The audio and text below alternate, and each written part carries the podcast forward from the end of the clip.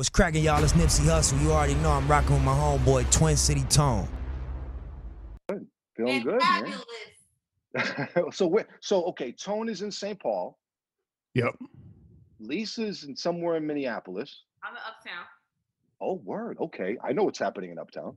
And Wiz is so, is, is South Minneapolis. Go west, West St. Paul. Oh, of course he is. Of course, man. I just got out of Uptown, Lisa, and uh man, I was there for what? Almost five years. Long Um, ass time. yo, Uptown is crazy. David drove through and said it looked like the South Bronx. He told me. Crazy. Don't And get it twisted. I'm South Side Minneapolis. For I know what it is. I'm just chilling right now over on the west side. You know. You move around, bro. You do rounds on this shit. I know what you're doing. The mayor man. of St. Paul. I'm trying to become the mayor of St. Paul. You're Oh, branching out. I You're put in branching seven out. years over here. I gotta call Melvin. I'm gonna call Melvin, man. I don't know, bro. I Right? don't know. Melvin ain't going. You can't have it. It's my all man. right, check it out. Check it out. we are live. Hey, Lisa, On on got the YouTube. shade, y'all. Just everyone that's uh tuning in right away. Yeah, that that's a given. That's a Come given. I can hear you. I think Tone was trying to start. All right, check it out. Check it out. Here we are together again on the Twin City Tone podcast, episode number 136. We are live on YouTube every Saturday at 3 p.m., every Tuesday at 8 p.m. And uh, shout out to Benny Lee checking in on the comments. the he said. Go radio all day, baby. Big love to the My big bro, homies. Benny Lee, salute, brother. We appreciate you, bro. the best, bro. The Yo, absolute best. before we get started, make sure to hit that like button, uh, leave a comment, subscribe, hit that notification bell so you know when we go live, and uh, follow me on all social media at Twin City Tone. My co-hosts are in the building. Big Wiz, where can they follow you, sir? Follow me at Big Wiz six one two. That's right, the lovely Lisa Moy in the place. Where can they follow you? At it's Lisa Moy M O Y. Tap in with them. And guys, I know I always say we have a special guest, and we yeah, everybody who comes in here is special, but today we really, really have a special, special guest. He was actually on the second episode of the Twin City Tone podcast way back Mhm. in the day. So if you want to check out his life story, how he fell in love with hip hop, For real. For real. how, how, how he got involved in DJing, how he got into the radio game, all of that. The, the episodes, I asked like three questions, and the episode's like two hours long. no, it's amazing. It's a, dude, come on. I promise not to talk too much today. You know I'm bullshitting. I'm here to talk. bro. No, Let's I go. know it. I know it. I I'm know here. it. So, here, so go go in the Twin City Tone podcast archives, episode number two, and today we have the one, the only, the legend, the man, the myth, Mr. Peter Parker in the building. Yeah. My family, my people. Here, Pete, how you feel, man? I feel good being here with you three. I mean, we set it off the mic. I mean, me and Tone have been friends probably since 2008, right? Yeah. Wiz was the first local artist I met in Minneapolis at the Mall of America in front of the Best Buy store. He gave me his CD in 2006. I Wow. remember the moment. I remember the moment. I Uh, me and. Lisa have been best of friends for like what about five years? We've been we've been homies four years. We've been homies. So it's like yeah. th- these are you guys are family. You guys are friends. Uh, and I said off the mic, you you've seen the best of me and the absolute. Tone has seen the absolute worst of me. So Right. it's good. I agree with that. I agree with that, Pete. But it's all good, man. We have all we have ups and downs and all of that. You know, it is what it is.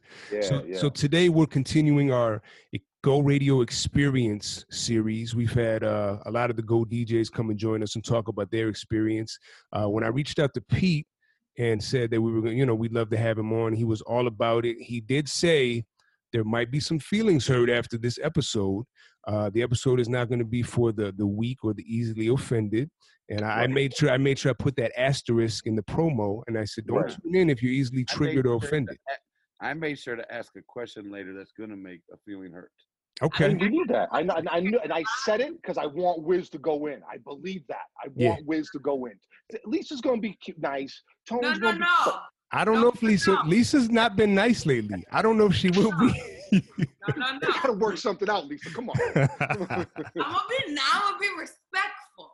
yes, Let's yes. go, We're all let's about respect. We're all about Let's respect. go. I'm So- happy to be here, and I love you guys for real. And we love you too, Pete. And one thing that I and I know the others appreciate about you is that uh, you always shoot it straight. We don't pull punches, and you know, we're just gonna do it like that. So, um, Let's get into it, man. Shout out Timmy Sheets in the comments. He said a couple of goats reunited.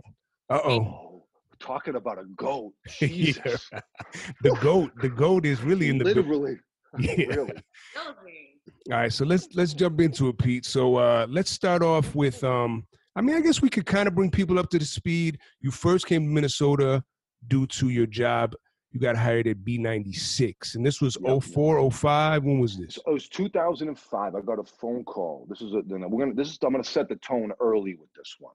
Yep. Um, I got a phone call December 12th, 2005, at about nine or 10 o'clock in the morning. It woke me up, and um, it was the Boston Globe, right? So the Boston Globe, a buddy of mine named Matt. I can't remember his last name. Matt something. He had called me because he wanted a comment about four of my friends that were in a rap group called Graveside that had been murdered the night before. Mm. And he called me, and, and so I, I wake up that morning in my, I was sleeping on a futon. It was a mattress on top of a futon, right? And I get the call, and they say, "Hey, Pete, and uh, do you have any comments about the rap group Graveside that was killed last night?" And I stop for a second, and I see another number click, and it's a Minnesota number, and it's Sam. And Sam says, I said, hold on to the globe. And I go in, I pick up, and it's Sam. And he says, How would you like to come out here and audition to be on the radio? And I said, Well, let me get back over and talk to my friend, the guys at the Globe, because my friends were just killed.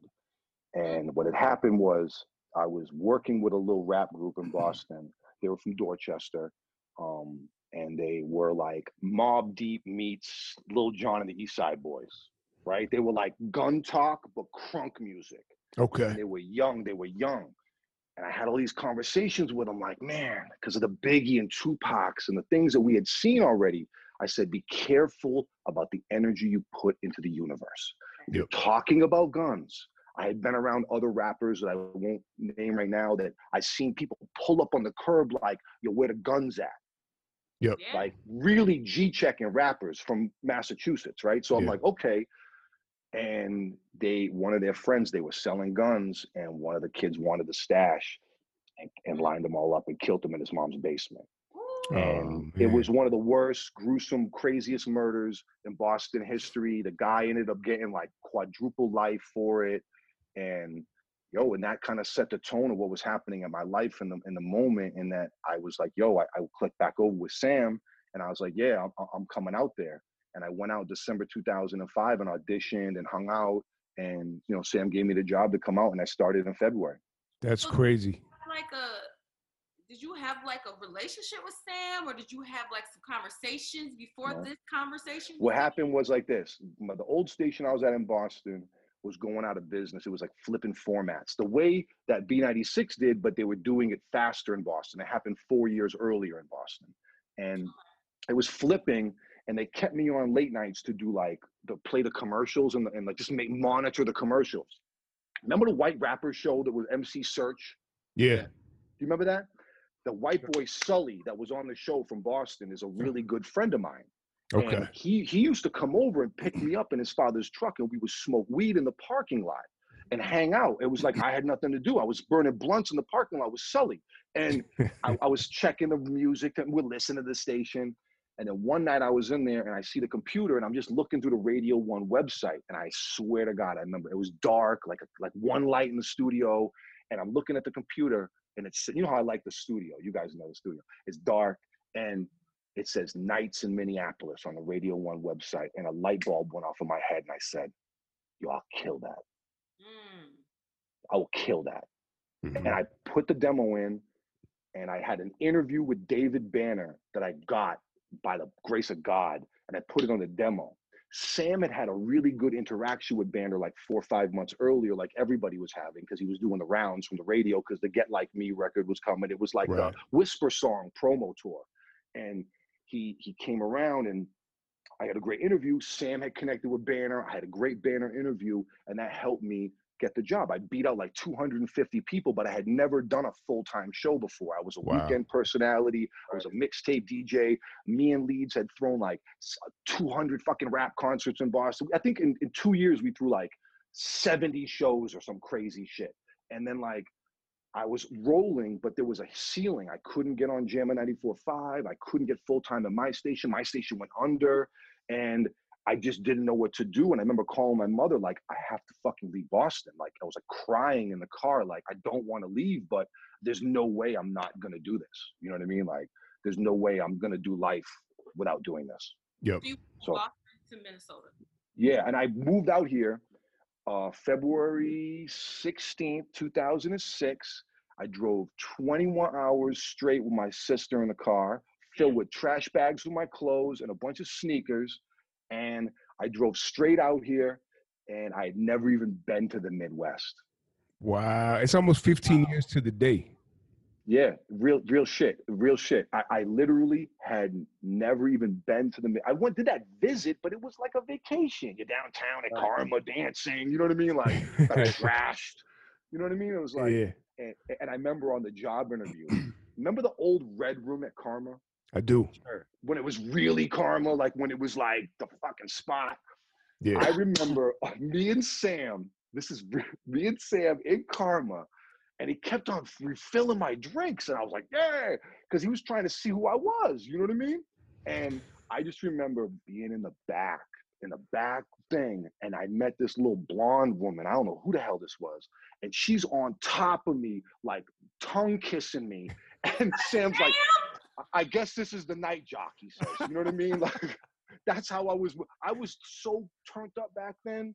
Like it was. You guys know me as turned, but nah, it was something different back then. You know what I mean? And coming off the, but no shit though, coming off some of the PTSD of my friends dying and the violence I had seen in Boston up to that point, which was fucking horrendous, horrific, shit right in front of my face, awful things. Um, I was really on some PTSD shit and I was wilding. And um, I continued that way for a very fucking long time. You know what I mean? Like uh, probably uh, five, six years of that wild man behavior. You know what I mean? Word, word. Yeah, So you- that's I'm sorry. Go ahead. No, no, no. I was just gonna say that the it's crazy that you got like one of the worst calls of your life and one of the best calls of your life right at the same time. You know, It was, it, was, it was, and then me and Leeds had shot uh, uh, an article in the newspaper, and it was called Dynamic Duo. And it was like me and Leeds in our apartment. This Leeds is my childhood best friend that became a promoter, and I was the host. We were like uh, partners, like, uh, like, like we. He did the parties. I kind of was the personality. You know what I mean? And I had the relationships from radio, and he had street money coming from doing scandalous behavior. And so we, you know what I mean, put it together. So like we we, we start, yeah. It, it was that day was crazy, man. Like to get the call about your dream job in a moment where you where these kids who I had warned, I had warned them that this was going to happen to them. And oh, I didn't know, but I just knew they were going to be in trouble. The way they were talking, I'm like, someone's going to pull up on you with it. You guys are 19 years old, like, and Yeah. in Roxbury and Dorchester back then, it was like the Dipset era. It was very, it was real. Yeah, It was yeah. very real. It was very real. Only imagine. All right. So you move out here. You start Mhm. nights at B96. This Yep. your first full time gig ever on the radio, Ever, and you did kill Ever. it. You did kill it. dude. I was t- for the first month. I was fucking terrible. I didn't know what I was doing, and I had to. It was baptism by fire. I just Mhm. at the core of this thing, man, I think you guys know this. I'm not really like a, a radio person. I'm an entertainer, and a and I feel like I'm a personality, and I chose radio as a platform. But to me, I was just like hell bent on the craft. Like I love the craft of performing. I love the craft of DJing, of emceeing. Wiz knows, like you guys know, like I'm I'm I'm a I'm a I really honor the craft of this, and Yes. so You take it. You take it seriously, bro, for sure. I, I it, it- it's it's given me a platform to express myself in my life, and I I fucking honor it. You know what I mean? Like I respect it. You know. Yeah. So you said you I were don't think anyone doubts that, first Pete. month, right? Say again. You were horrible the first month. I just didn't know what I was doing, and I also hadn't been on the air for like two or three months, Okay. so I was just rough and rusty. And How I, did you and my, feel like with like the, like the people that you were working with? The dude, listen to this. Listen to this. Listen to this. Listen to this. So the day I'm going on the air, I'm like, I'm literally peeing my pants. I'm like so nervous. I'm, I'm in, I'm in like in the, the the like the pit area where the salespeople were. As I'm walking to the studio, Hot Rod walks up to me and with a stack of papers like this big, and he's like, "Hey man, here's all the high schools in the area, all the athletic directors. I need you to know all these people and everything that's going on." He hands me this shit, and I'm like, "Thank you, like the fuck out of my way." So like, I go in the studio, I go in the studio, and Zany's in there. And Zany's first break before I get on the air was something like this. Instead of being like, "Hey, we got a new guy. Like, good luck. Need any help with anything?" He's like, "Yo, so today I'm looking out the window and I see these big black Escalades pull up. I mean, I'm talking about huge with the big lights and the 20 inch rims, and there's all these people outside. And I'm like, what's going on? And then I see this car pull up, and I'm like, oh, it's the night guy. It's the new night. He paints this picture like I pulled up with an entourage and limos and shit like that. I'm like, is this the button for the mic? I don't know what I'm doing. So it's pure adrenaline. And I Yeah. just remember the first couple of breaks, everybody in the building was listening, and I was bombing, like stuttering and wrong buttons, and like a fucking train tone worse than you could have ever imagined you doing on the air. Like, Damn. so uh, were you were you were you live or was this Vox Pro? it Pro? was fucking live, bro. Yeah. So- Yeah, you know- that's live. Yeah. Bruh, it was before I even knew how to do that shit. So then there was a guy that was in there. I can't remember his name. I think he might have been like um like an Indian kid, like a he was like a I can't remember his ethnicity, but he was like this little short dude. And he came to me and he was like, Do you need any help? And I was like, Yes. And he like went in the back and like helped me and just to get me through a couple of shows. And then I just kind of figured it out. And uh the guy that came on after me, Latone Hart, who recently in the last two, three months passed away from COVID. Rest in peace to my friend Latone. Oh man. you saw, I might have seen the post I put about, about Latone. He came on after me and he was a great friend and he helped me get comfortable and coached me and just, he was a veteran and he was a good guy, you know? Yeah, yeah. So you were on you were on B96 for was it 4 years, 5 years? Four years, 2006 to right up to 2010 it ended.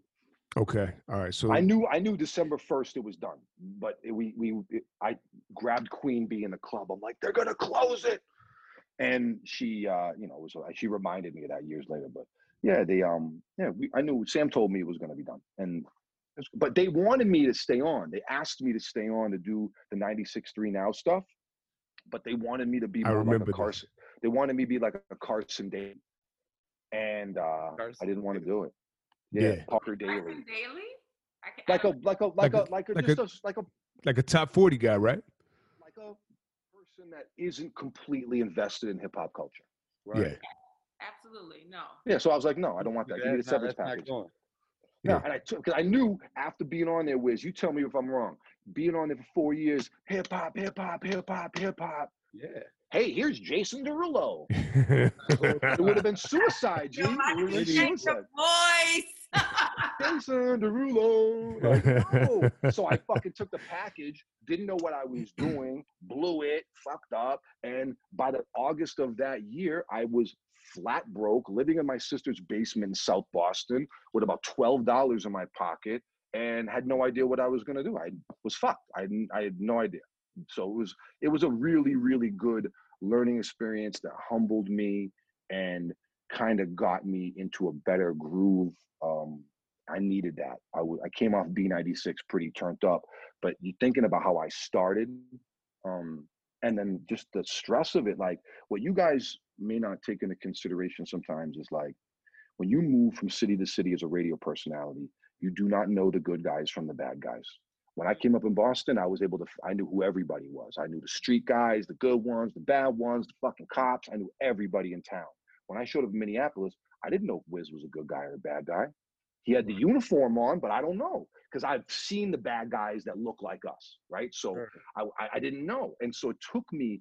I had trust issues, um, and I didn't come up with you guys. So it was like, it was like I got shot out of a cannon, and because of my appearance or maybe my personality, people just assumed I was like a, a Zach Morris type, a guy who was just like a one at everything, and things were just handed to him, and like a like a lucky guy. You know what I mean? Like, and, and that was not the case. You know, so it was very frustrating to be uh, perceived in the opposite potentially way that who who you are. I had to fight against that. You know what I mean? Yeah, I mean that's something that people don't think about is because you're on foreign territory. You got to navigate through all of it. And listen, man, there are some bad guys out here. You can get caught up really easy in these cities. You know.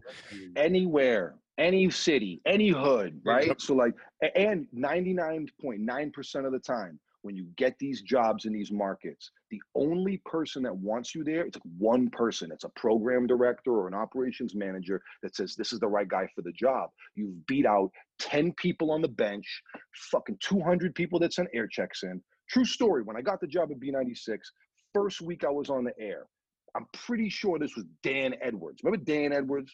I, I I, think. Dan was the one that called me, but I because I know the voice now, my memory's crazy. But I remember I get a phone call at like 11 o'clock at night. I pick it up. I'm like, oh, B96. I'm all happy and shit. And guy's like, why did you get this job on the request line? I'm like, hello?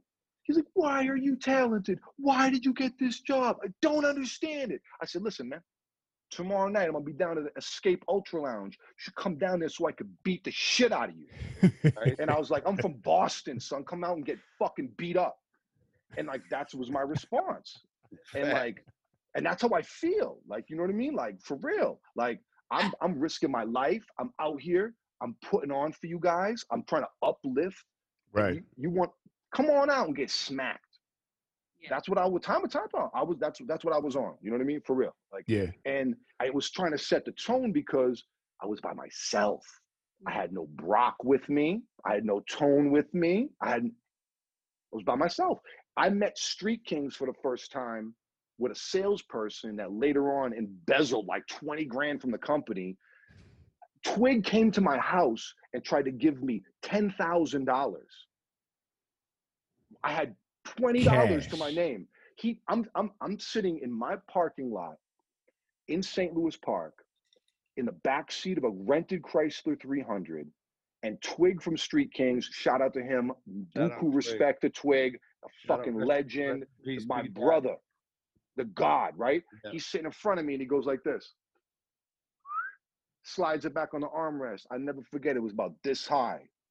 I was like, I was like, I said, make a great record, make amazing music, and I'll support you to the fucking cows come home, bro. Like, I'm eh. not taking your money. Right. like, yeah. I'll then- starve. And I ended up borrowing a hundred dollars from a bottle service girl that Friday at Escape so I could pay my fucking bills. Wow. You know, sometimes What- you don't know what we- you don't know what we're- that ten, always there for y'all. you don't know what that ten thousand entails. Sometimes you know. Oh, they, you're, oh, you're I know, I know. It comes I with a lot. Bree. it comes Yeah. with a lot. They're You know gonna be comes with? pressing you every radio show. Why didn't you play our record tonight? yep. Why is you spinning us in the club? They own you, bro. Yep. But you know what I did? Bananas, They- But they ended up making good records. And They who did did. I support? of course. Street Kings. All Yeah. of them. All Shout out to Mr. Neil too. And- and Brothers, all of them. Neil, R.I.P. everybody. R.I.p. to B. Dot. R.I.P. Yeah. I said he was, a, he was the man, bro. They were Went they to were high school awesome, man. B. They, Word. they they were this close, bro. They were this close to going the grand hustle route or Shout out to something. Malcolm too. Yep. What? Where is he at, man? He's He's still nice. doing his thing. He's podcasting. Mm-hmm. Okay. Go looking out. Okay. Yeah. So yeah, so it, it was you can see that this shit wasn't just like some like cutesy radio shit. This was like I was outside, outside, and bro, I don't co- I didn't grow up in a super inner city environment. It could have been the opposite. I grew up like almost like in the woods, uh, north of Boston, and it was like for me, I would I'd been in the city since I was about 13, but coming to places like this, people where I'm from don't do what I did. You know what I mean? They don't go to Boston and to get on the radio. They don't go. To, they don't do that. You know what I mean? So Right. it was it was unique energy that I was exhibiting. But I, I can show you something. I, I have I told you I have props, right? So like check this out. I got I got stuff for you to see. So this is a picture. I don't know if you can see this. This is me when I was two years old at a fashion show. You see the little boy? Hold on. See the little boy? Hold on. See what do if I can you? get it. What you Which which one? See at the With top the right? red? With the red. See red? the, no, no, no, no, no. Up, up. Yeah. See up the woman holding the little boy's oh, hand. Oh yeah, yeah. Okay, Oh, I see it. Yep. yeah. I was two years old in fashion shows at the mall, Oh, so Wow. you, were, you you were dripping early. bro. Early. Modeling. Hey, My 'cause that- mother- Pete, Pete, I, the first memory I remember is the Mall of America with you. The second memory is that sound set, the first sound set out at Canterbury. You walked up to me, you go, Yo, you got the Air Max 95 OGs on that sound set, son? I was like, "What are you doing?" I said, bro, I got a few pairs of these, bro. You were like, yo, okay, that's what kind of sparked that whole. We've homies. Like that, me, They were, I have though. nothing but love, nothing but love for Wiz, man. And and yo, that, that's what time I've been on since I was a kid. Like I see somebody with the sneakers, it's like that was always a conduit. Like the Jordans, the '95s, the Hilfiger jackets, whatever it was, was like, oh, that's one of us. Yep. Right. Yep. So it, I, I always connected. I, that's why I got into this, not to be some sort of elitist star. I really love to connect with people and share information and music. That's why I do. I fucking love people. Like, Well, and I think that's why, at least for Minnesota and the Twin Cities, why you've been so embraced because you didn't walk around like with your nose up in the air, like pushing people like too good to talk to you. It was just like, hey, what's up, Mr. Peter Parker? How you doing? You know what I mean? Like you would actually walk up to people and introduce yourself, and people. I've seen it happen. Like you walk up to just somebody in the crowd, hey, Mr. Peter Parker, nice to meet you, and they're just like, oh, I listen to you. You know, like they're like. They couldn't believe like you actually came up and started a conversation with them as be opposed way to too trying- personal. yeah, way too personal. Be like, be like, hey man, here's my life story. Da, da, da, da, da. Like it's like I just uh I love it, man. I, it's what I always wanted. When I here's a good story. When I was a little kid, when I moved first moved to New Hampshire, um, and I was probably 1985, and it was like the middle of the woods, and there was like the neighborhood was like a circle, and these kids would ride dirt bikes around the neighborhood, and they would go. There was like acres of woods behind my house, and there was still paint left. And I remember I had a board. My mother's gonna die when I tell this. And I wrote on the board like a stop sign. I was probably six or seven, six maybe. I drew the stop sign and I wrote, please stop and be my friend. And I stood at the end of the road and held it up for the motorcycle kids drive, the high school kids on dirt bikes in Yeah. 85. And I'm like, I just wanted, and my daughter's the same way. She's like, when she used to go to the park, she'd see kid friends, my kid friends. She'd be like, Shout out Vivi. Hold on, let me fix my phone. Hold on one second. Let me fix my phone. Hold on. Yeah, yeah. Do your My thing. phone. There we go. Now I can see you, motherfuckers. Here we go. Hey, there we go. All right, Hey. cool. All right. Well, I Let's- let's go. Keep it going. Keep it going. Sloan was just saying how much love you got from the city, right? Yeah. Love there's there's hate, right? Yep. Come on. Come on. Love there comes hate, and again, you you know you brand new to the city. You are heavily submerged in hip hop community culture, Mhm. and people are looking at you and they're like, "Is this a gimmick? I don't believe it. What does he know about hip hop being what you being who you are and what you Yeah, look just looking at me. I get it. Just looking looking at me. That's all it really. It's all Yeah. and hearing me, maybe like uh Yeah. maybe not knowing people like me. You know what I mean? Yeah. And where I come from, and Tone can tell you this, Peter Parker types are like a dime a dozen. Like we're like white boys from the Northeast, move like me, talk like me. Yeah. I wouldn't say that I would. I'm like anybody in the world, but I know that I I'm my style, my friends. Like you know Tito Tone. Like Yep. Tito and me are like the same type of a guy, right? You know what I mean? Like t- that's what connected me to Tone. He reminded me of an East Coast guy. His demeanor, his taste in music. He was someone that uh, he was a street guy, so there was ethics to him and, and and the way he moved and the way he thought about things. It wasn't just hip hop, uh, an affinity for for the culture. It was like he lived culture. You know what I mean? So that was why what drew me to Tone originally. Was just like he reminded me of one of my East Coast friends. Mhm. So how so how did you um navigate to the people who were like naysayers or or, or thought you were gimmicky or thought that you wasn't being give a fuck. I've been dealing with my whole life. Lisa, you gotta remember, like I, I eighth grade, first day, eighth grade. I get on the bus. I got the fucking Chicago Bulls cursive starter button up baseball jersey, right? Wow. The Jabot, the Jabot joints with the knife Yeah. pocket, right? Oh, Brand new pair of air raids. I'm talking about out the box with the with the pinstripe jacket, with the pinstripe hat. I Yeah. get on the bus, and the older high school kids were like, "No, we're gonna fuck him up. Like we're gonna steal his hat. We're gonna go steal his bike." Like Right. hip hop was not a popular thing where I was from, so I had been dealing with scrutiny about who I am since I was probably eleven. Let me show you another one. Let me, let me give you another. one. Let me give you another He one. brought props. He brought That's props. what I do, man. Come on. I'm, I'm, a, I'm a professional. Hold on, I'm, gonna, I'm gonna take this one out so you can see it better. Day one, since day one, I've been true to this. Listen, this is me and my mother in Maine, 92, Wiz. 92. Look at that. I mean, I'm not new to this. Like, I'm not new to this. I I know you're genuine. That I was the Black White Sox hat. Yeah, it was that Marky Suck. Mark shit. You know what I mean? Like it, with, with Tales from the Wild Side. It was the, f- and the the logo on the shirt was the flight logo. Remember the old F? That White flight- Sox The hat F. was popping. Period back then. That White Sox What? shit was hard. That was when it was brand new. It was the new one. I ended up Bo getting that Jackson went stolen and at played for the. White Sox for a little bit. That was crazy. Yo, yeah. that logo, that black and white, because the Raiders one was the one, and then the White And- Sox came in And and it was Bray lit. started wearing it. Oh, that was the that was the hat. I'm telling you. So the White Sox, that was a big look, and I ended up that hat. so like the the the the, the fighting and the the scrapping and the negative energy and people calling me a wigger uh, since I was 11, Oh Mhm. yeah. 11 years old. So you was Adults? Being were you being called that from from white people and black people? Yes, no, just white people. Just Mhm. white Just people white call you that. Just white people. Black just people, white people and me were like this. White people were like, "You're a wannabe. You're a poser. Really? You're not that."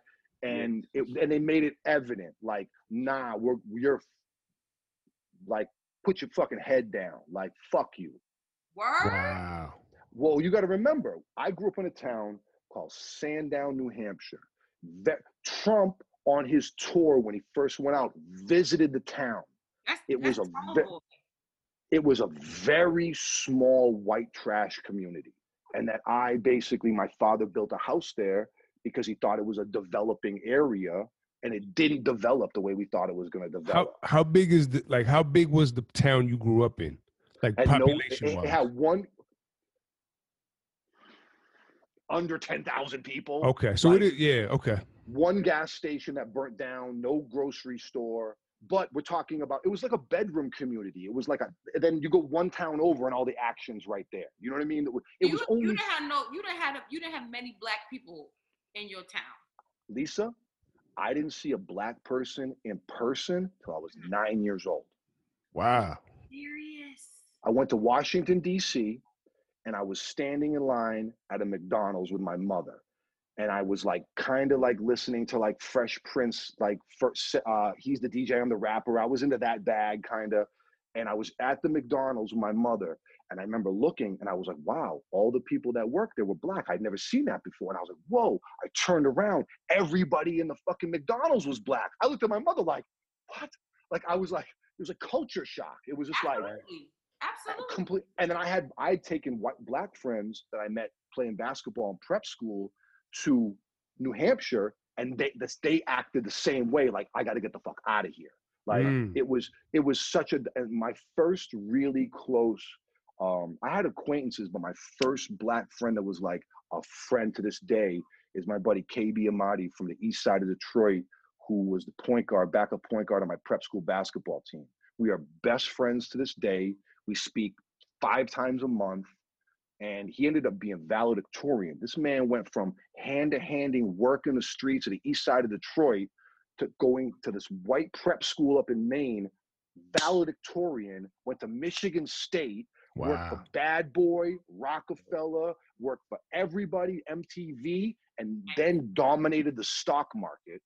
And now he's back in Detroit developing artists. This is my brother. So That's nice. meet, That's what's up. meeting him yeah meeting him was really big because i just came off my peers being very rough to me and he was somebody that was like oh no nah, you're fucking cool let's go. And i was like word.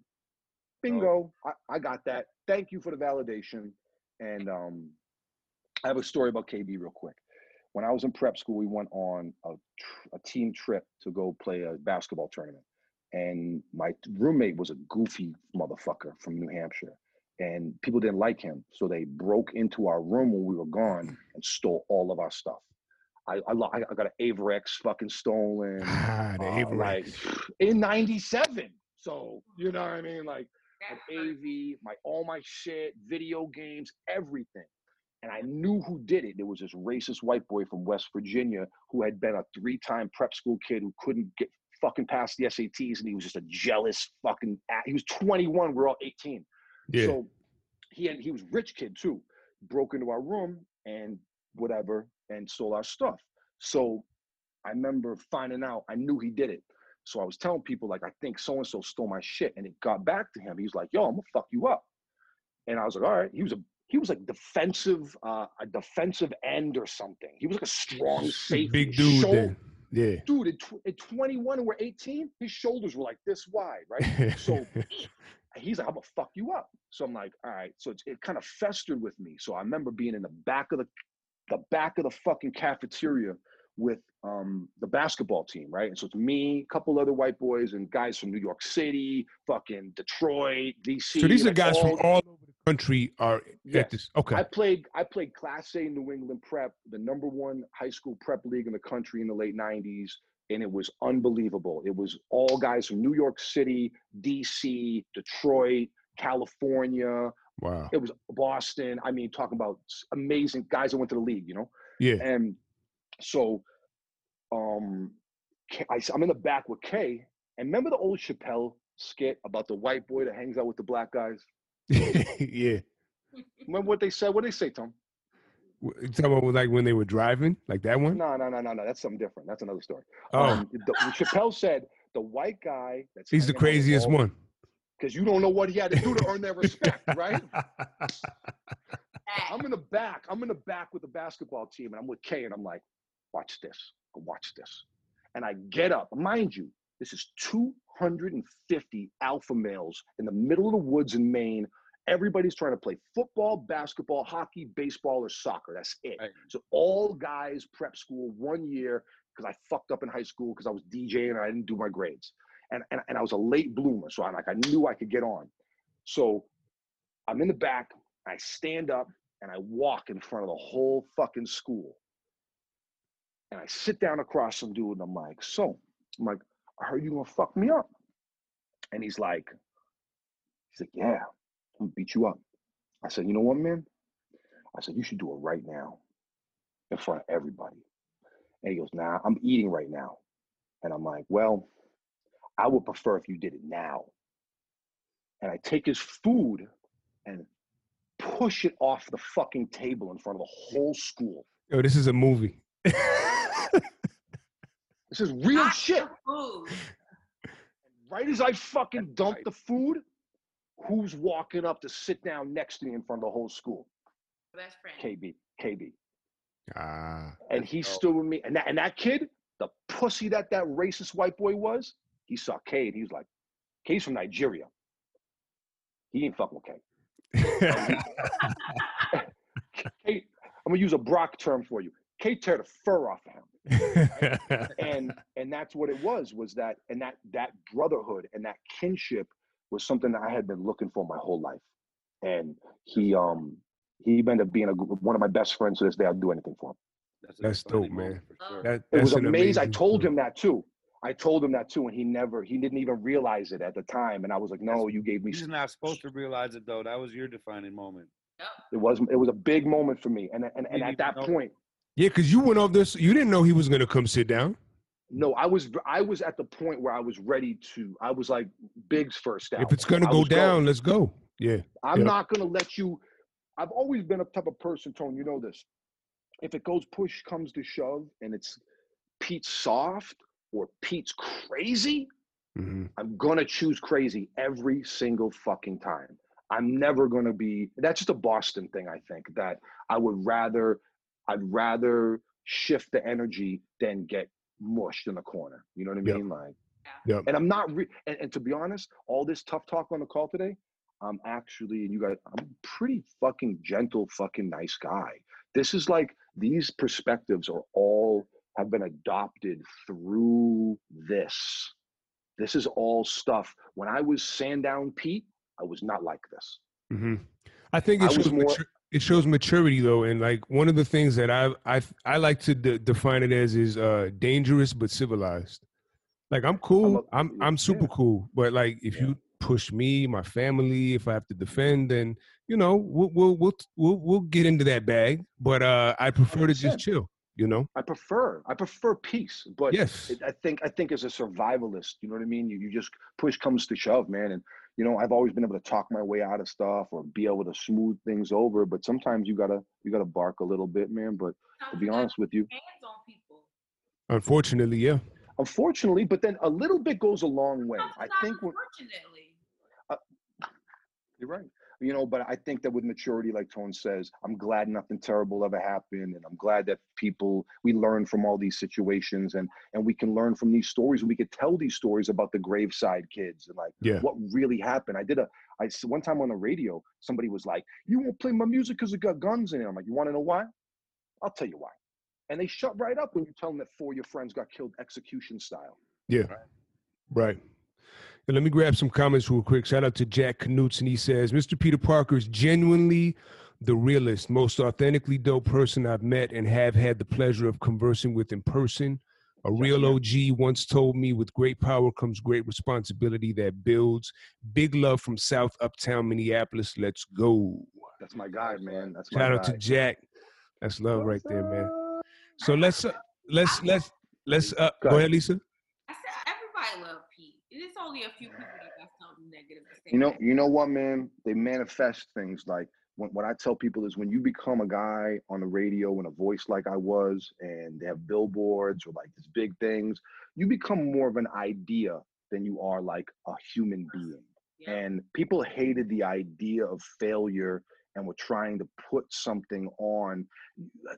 To Wiz, how many people can you count on your both hands have told you that I ain't shit, but never even spoke to me?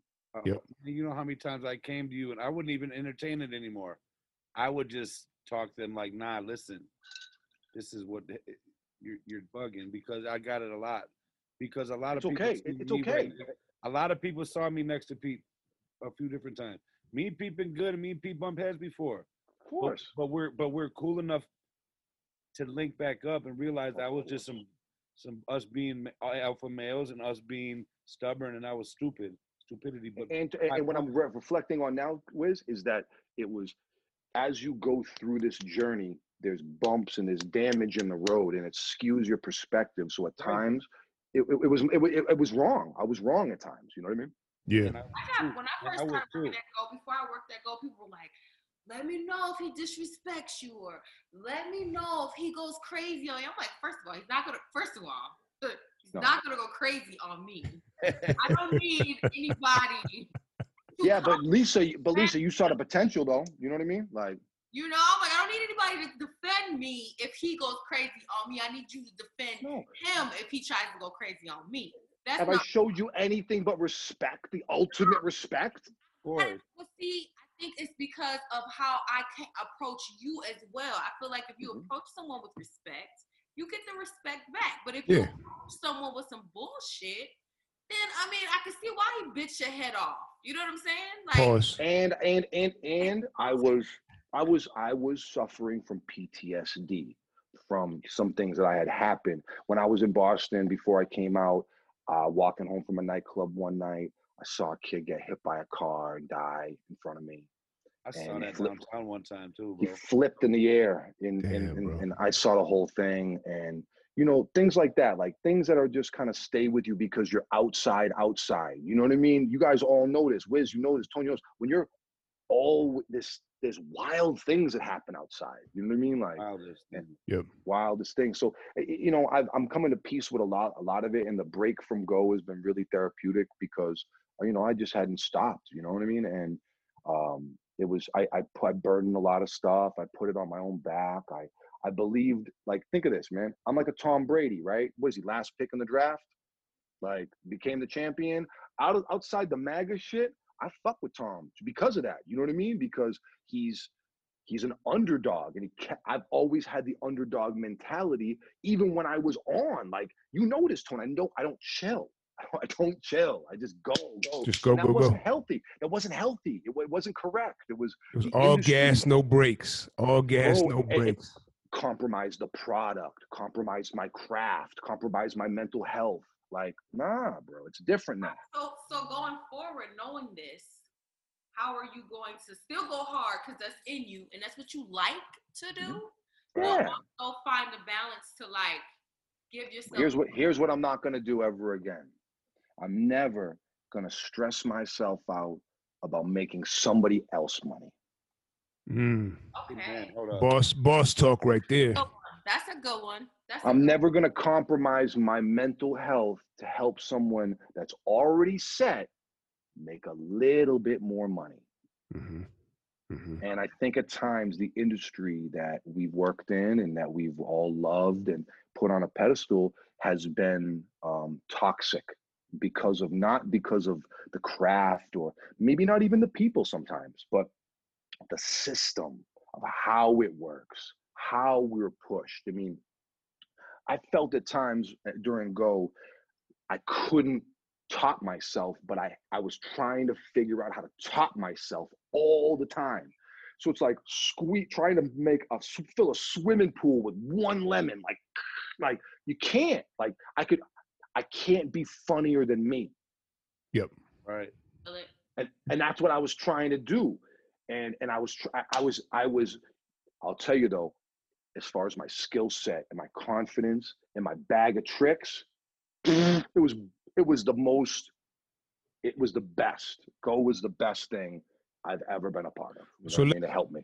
I just want just to bring people up to speed a little bit. So B96 ended. You moved back out to Boston. You ended up getting a job in DC, Mhm. right?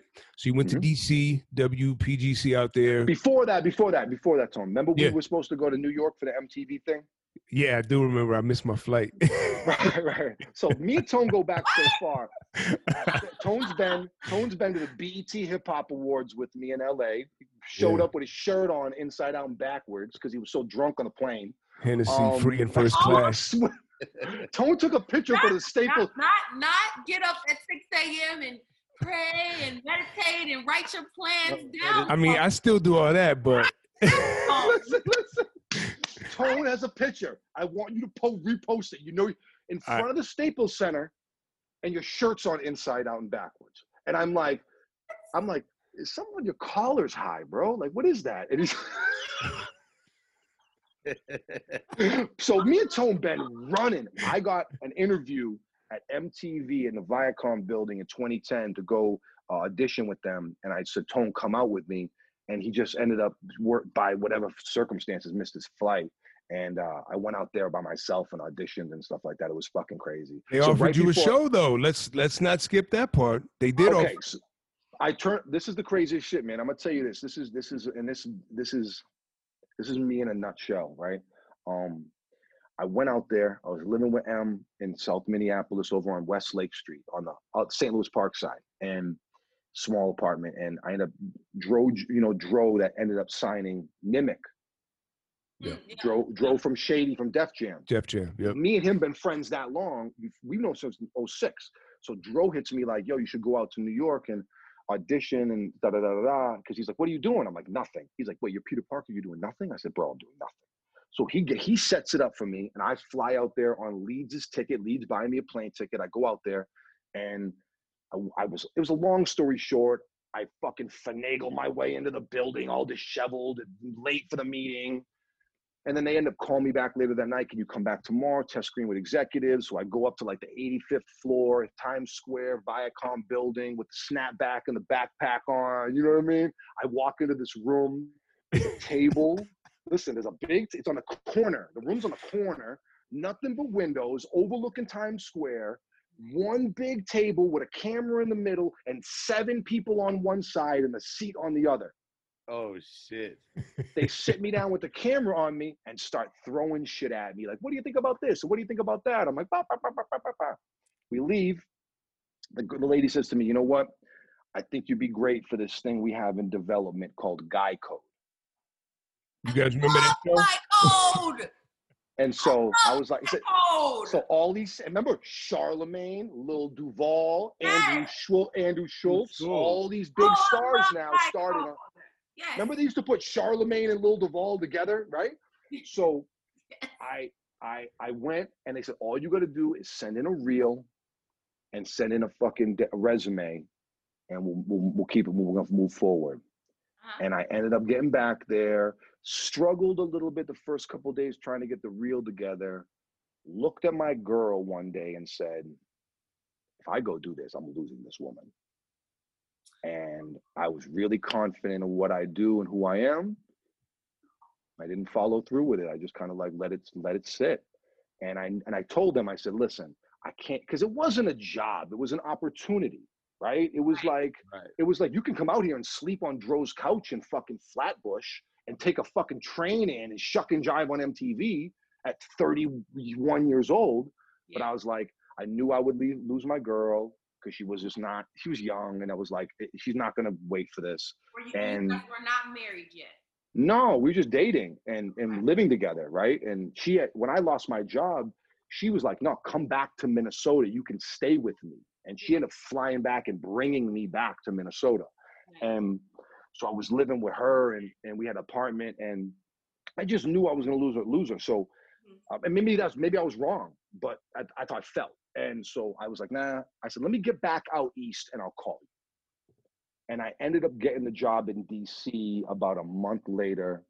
And it never really transpired. I, I connected with them, but DC radio was so hectic and such a beast unto itself that I just was locked into that. And um, yeah, so I basically kind of turned MD, MTV down because I knew long term that this is what I'm going to do for my whole life, and that one little opportunity ain't gonna make or break me, even even even if it is MTV. Yeah, it wasn't part of your path. You know. N- not at all. Not at all. Yep. I love that. I love that you turned MTV down. A lot of people probably wouldn't have turned Mo- I don't know anybody that would, except Pete. like You know. down. Right. you It, it, I saw it though. no, You can't take every opportunity though. Right. No, you can't. It has to be right. And even I just knew like this ain't it. You know what I mean? Yeah. Like I got to do more. Like and, and, and let me just do what I'm doing right now. And the DC job was great. And Brock, I met Brock out there. And Shout all out these Brock. great things happened. My brother. And so at the end of the day, it was like I don't regret it at all. I have So- and I have so- a beautiful a beautiful wife, a beautiful child, and that's Right. part of my life. I don't. I'm not a. I'm not like a guy that just is like a rogue entertainer. I have a family. I'm that's who I am. I love my wife and I love my daughter. I'm not gonna be who I'm not. You know what I mean? Yeah. Would you say you had? So would you say you had no plan B when it comes to like radio? Like it was radio. That's Yo, it. Lisa, Lisa, you want to know my plan B? No plan B. No plan B. Okay. That's it. Plan B, fam, this is me. Okay. Mhm. Yeah, no, this is my whole life. I knew I was gonna do this when I was fucking six years old. Yeah. Like, I used to make demo tapes in my.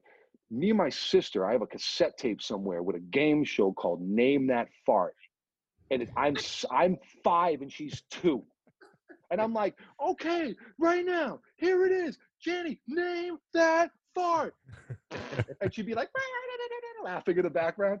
Dude, I was I wanted I wanted to be Bo- eight or what? five years old. I wanted to be Bob Barker, bro. You know what I mean? Like, Wow. so just my whole life, I knew I was gonna be an entertainer. Fam, I'm gonna tell you some really asshole, delusional, narcissistic shit.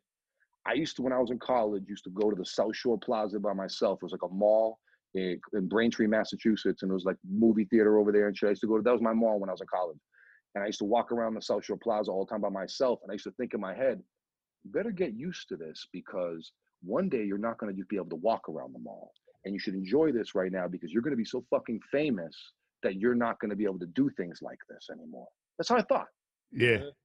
because I just thought my talent was gonna shoot me to the moon. I thought that I was gonna be on television. I wanted to be on Saturday Night Live. I wanted to be an actor. Like there was all these things that I wanted to do, and radio just kind of like took over everything. You know what Mhm. I mean? That I it just became something to to survive it. I had to go all in. I couldn't do it twenty percent. Right. You know, and you you guys know if you no shots fired, weekend personality, full time personality, it's a different ball game. You know what I Mhm. mean? Like Fact. different. You know, Yeah. Lisa. You know. That's fucking fact. Yeah. It's different, different, different. It is different. Yeah, trying to come up with a show, you know, once or twice a week as opposed to every day. That's wild. It's a totally different grind. It, it Very does. It consumes because you know I, Consumes I've you. s- I've said this on other episodes too, and I actually I told the story, Pete. I don't know if you heard it, but I, I was in the car with somebody one day, and your show had just came on. Like my intro song played, and they're like, "How long is Peter Park on the air? Three to what?" I was like, three to seven." They're like, "Wow, he only works four hours a day. That's dope." I was like, "No, no, no, oh. no. You don't understand. The dude gets to the office at around nine or ten in the morning." Does office stuff, emails, talks to label reps, puts together a show, uploads music, like he's doing all this. Then he goes to show preps. Then he goes on the air at three. Then he gets done at seven. Then he goes back to his office and works another few hours. So he actually is in there for about 10 to 12 hours a day, but you only see him for four. And they're like, oh, Yeah, it wasn't always like that though. No. Cleveland, I, Cleveland, I worked 20, 25 hours a week on the air. DC, I was about 30 hours a week on the air and no other stuff. So I just show up, rock and go home, go to a club. So go was different where I was, uh, I was uh, an exec, like um, uh, manager and a music director, which is something I worked for for a very long time. Music director is what I wanted to be. yeah, Over programmed. The program director is cool, but it's like administrative work. Music director is tastemaker, pick the songs, put together the concerts, uh, deal with the labels, and and and that was where my passion has always been music. As much as I like to entertain and crack jokes and shit, I fucking love rap music. I love music. yeah. You know what I mean? Like, yeah. Yo, so how long were you on air in DC? Uh, about three, three and a half years. Okay, so about three, three and a half years. Then you left DC and went to Cleveland. Cleveland. That was not a fun experience. That Cleveland was rough. Um, shout to everyone out there that I'm friends with. My girl Paigion. I don't know if you know Paigion from 106 and Park. She when they went to the four Yeah. hosts. We, we hung out with her in LA when we went to the BT. Bro, she's my like a Super sister, cool. man. She she's a really tremendous, tremendous, tremendous talent, an amazing person. And she uh she was there with me, and that was one of the things that drew me. That was another national personality there. But um Cleveland was one of those situations where the only person that wanted me there was the the general manager and the executives in DC, and that the people of the station did not want me there, and Mm. that uh, they they weren't happy that I was there, and so it was it was frustrating, you know. I can't imagine like because being on the air and all of that is like engulf it engulfs you and it's stressful enough.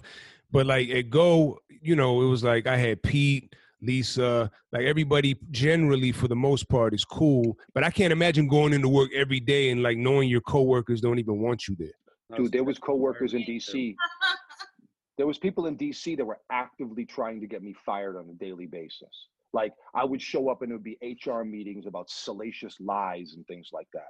And so there was one guy that I was like, "Yo, you keep I when he comes in the building, he has to go over there and sit on the couch. He's not allowed in the studio. I do not want to see his face.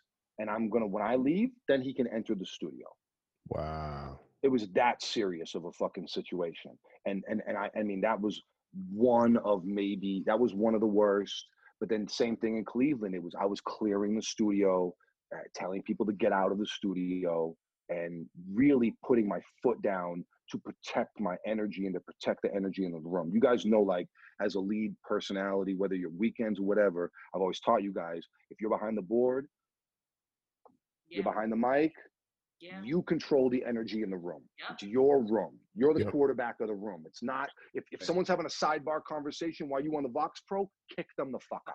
You know Yep. what I mean? Like You gotta go. go have that in the hallway. Go have that conversation in the hallway, you tell them. And you don't you don't was- ask them. I was never You don't say like, please.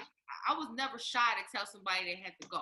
Oh, you, we know, you're Lisa. veteran. No. You know though. But Not Lisa, at you all. on your shit. You on your dean. You If know what I'm you're on- I'm on my show. It's my show. You got. I don't Veteran. care who it was. I had no problem telling people they had to. go. Nah, that's it, man. You know, so so it was about protecting energy, but then it got to the point where it was just it was rough. And you know, but but the DC's things that I learned, like DJ Flex, uh, who does the after you, you know, you know that, you know, um, let me clear my throat when he says peace to CeeLo Flex and Doug Lazy. Yeah. CeeLo Flex and Doug Lazy all work for PGC. So oh, like oh, okay. I knew those guys. They were legends. DJ CeeLo used to come up and take a pistol out and put it on the console before he DJ. Like he was, these are like le- DC legends, right? So Doug Lazy was a legend. So like I met like like the guys in that town taught me professionalism. They taught me how to do uh, philanthropy the right way. They taught me about community. They were they were awesome, awesome heritage personalities that I met. DJ Flex will always be a big bro to me. So how long were you on air in Cleveland then? Eleven months. Okay, so pretty quick stint there, and then that's when you made the transition to, and the decision to move back to I was not happy in Cleveland. I was vo- I was vocal about it in Cleveland. Like, yeah, I'm about to quit this bitch. Like, Okay. I'm fucking about to quit on y'all because I was doing middays. They had me doing middays in Philly at Boom 1079. I came on after Monie Love. Moni in the morning was the morning show and the throwback, and then Mr. Peter Parker in the midday telling old rap stories about Wu Tang Clan and Craig Mack and shit like that, right? So like that was cool, but because I did a good job with the storytelling about the and the Philly hip hop station throwback was playing like Wu Tang and Tribe Called Quest. It was a really dope throwback station yeah. and I was on that as well. And they, um, because I did such a good job, Jay Stevens and Colby Colbin, them that run Radio One, who are great guys, they wanted me to go to Dallas and do nights or afternoons at a throwback station, and then run a bunch of the throwback stations. And I was like, dude. I remember saying, if Drake in future drop "What a Time to Be Alive" Part Two, I don't want to be like, "Here's one more chance" by Biggie Smalls. I'm not no, I want to be on the pulse of the shit. Yeah. It's like yeah, a graveyard. You know what I mean? I'm not that old, bro. You know I mean? Like, Oh, Yo, and so so it was great. And then so they were trying to get me, to, and I wasn't getting along in Cleveland with anybody, and I was really getting vocal to the point where I was like acting up in meetings and stuff like that, and fucking getting busy in the meetings and shit. And they were like, "We're gonna send you to Dallas," and Sam had told me that go was gonna happen. So I go to the meeting with them, and I'm like, like, hey, you know, we're thinking about this opportunity to go to Dallas. And I'm like, you know what, guys, I can't see myself in a Tony Romo jersey ever. Um, I'm not a Southern guy. You know, you whiz. Imagine me down south. No, right? nah. Fuck that. So I'm like, nah, no, no disrespect, but no, not for me. And so I say, you know what? I appreciate the opportunity. I think I'm gonna have to turn it down. And and I actually was wondering if I could put my two weeks in. Wow. And the looks on They were shook, I bet. they were like, "You're gonna what?" And I go, "You know what, man? I think I got something shaking in Minneapolis." And they said, "You're gonna turn down Dallas, four or five throwback stations, or continuing on with Cleveland, Philly for something shaking in Minneapolis." And I was like, yeah.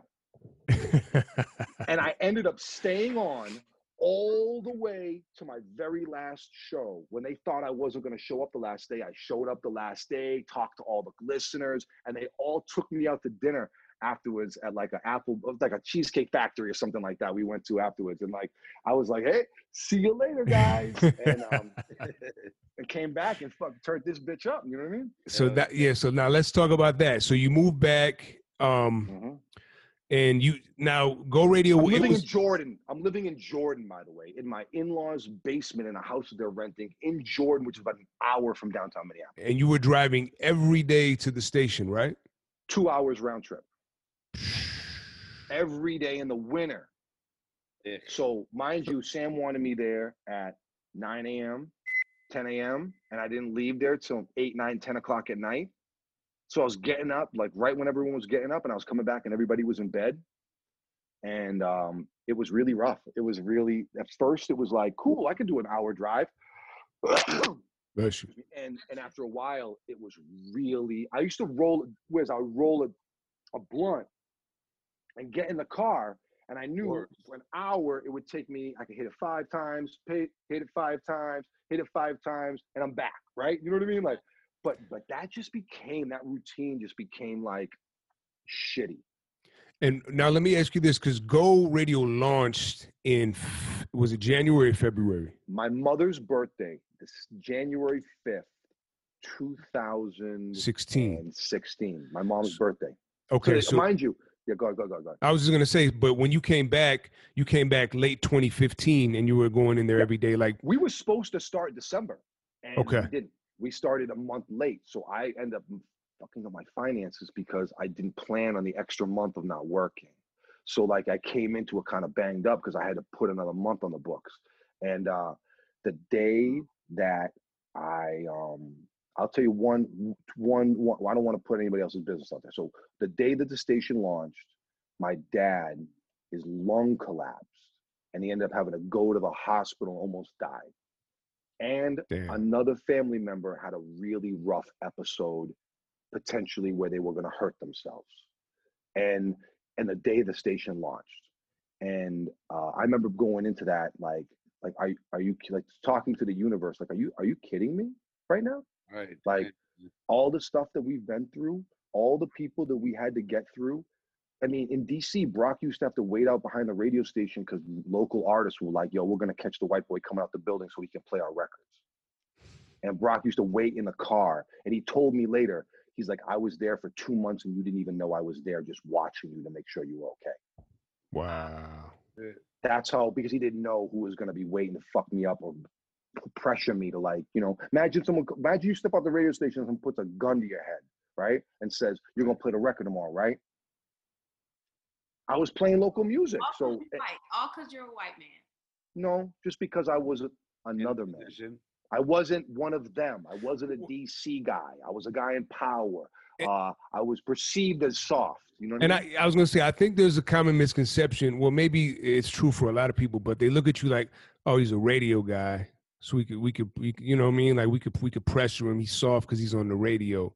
Crazy you know what I mean? fuck, bro. People get it bro. confused. No, and I and I make that evident very fast. Like I like to make that point very clear that I'm not one of those people. Yeah. And so so like it was it was kind of hectic. So like to get to that point where you know what I mean. Like mind you, I lost the job in DC four days after I got married with a two month old child with no warning, and they were like, "Have a great weekend." With no severance package after being the hottest, I made like 10 grand a month before off endorsements and fucking club appearances and my salary, and I get fired four days after I get married with a little baby. Like it was traumatizing. It was so abusive, and like, and I ended up getting in trouble in DC and fucking acting crazy after I got fired. And some of you guys have heard that story about me acting nuts and getting in trouble. You know what I mean? And and and yo, it, it, I had like a nervous breakdown, bro. Like it was so fucking hectic to be out there, put it all on the line, and just get abused by some of the people in the building because they decided to go in a different direction. You know what I mean? Like Yeah. Yeah. it's really unhealthy. And, and I'll, I'll tell you now, before we even go forward, nobody will ever take my show away from me again. It's never going to happen. Like Mhm. I, I will never put myself in a position where someone could take my show away from me again. Mhm. Yep. You know what I mean? That's just moving forward. That's where I'm at with it. You know what I mean? Whether whatever it is, you know? And what does that mean? I don't know yet, but it's not going to be in, ownership. it's, it's not it's not going to be on someone else's terms. You That's know what I mean? Like. Yep. you got to think, and I can say That this with confidence. With his. You know feel what Budden's doing. You hear Budden talking. You know what I mean? Like, and and I will tell you, I can say this with confidence. Like those shows, those things we did, we built Go. Go was a 0.0 share. No one had ever listened to 95.3 when I started. You did We that, Pete. barely, we barely advertised in the beginning. It was just Pete's back on the radio with no billboards or little tiny article in the Star Tribune, and it went crazy. Mhm. So if if if me and my friends can create that type of energy, I could do it anywhere, dog. Yep. Period. Yep. I was Absolutely. gonna say, hey, Pete, no disrespect. You right. You guys as a whole did build it, but you did that, Pete. Yeah. You brought the Thank team you. together. You formed. You deserve the flowers. It's your episode today. You did that shit, bro. Yeah. when man. I knew when I knew you were coming back to do radio here, I knew that Twin Cities hip hop was in a good place again. No cap, because you know how we did it. You hit me up right away. I brought ten artists up there for interviews. Man, I got Hell Aqua, yeah. I got Aquafresh to interview. He was cooked. He, started interviewing you.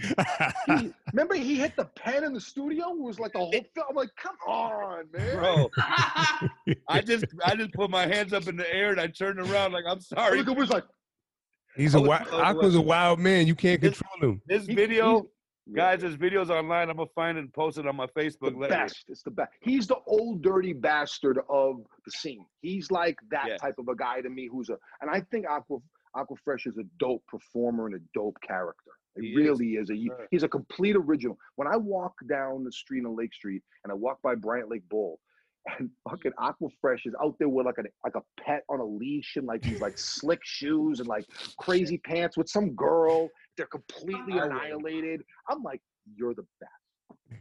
Uh, You just spoke him up to an absolute Q, bro. Shout out I like characters, man. I like he's one of the greatest. characters. Yes, definitely. So yo, when when Go launched, you were the only radio personality doing the show. Like nobody else was on there, right? Nobody else was on there. No, It was like just you. almost almost like a, almost a year. Um, Hot Rod was doing some mixes, and then I brought David in. D Mill was doing mixes, but I was the only on air personality. I think Tone, you might have been the second. Maybe. the second. Well, me me and Kush started together uh Fourth of July weekend is when I made my when we debuted. So ju- Yeah. you know what I mean. So so from basically from January to July, it was just you. Um, and then yeah, like you said, like D Mill was doing some mixes, Hot Rod was doing mixes, but nobody else was really talking.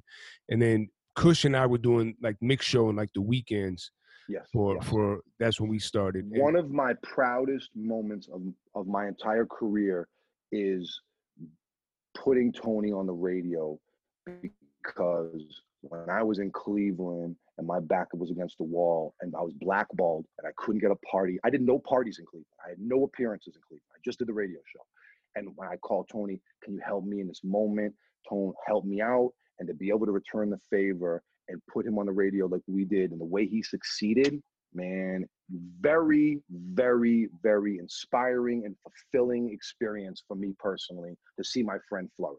Thank you, sir. I truly appreciate it, Pete. And like I said before, like without Mr. Peter Parker, there is no Twin City Tone, the radio personality. Let's be clear. No You know what I mean? No, 'Cause he's it a was- rapper. You're a rapper, bro. yeah, I was just rapping, and I literally never even thought about being on the radio. When you called me that No. day, it was in May. I remember, and I was I answered. I was like, "Hello," and you're like, "You want to be a radio personality?" And I was like, That's not like, like that's why I called Jimmy. I guess, like, hey, yeah. You want to do the night show? Like, I'm like, on the air.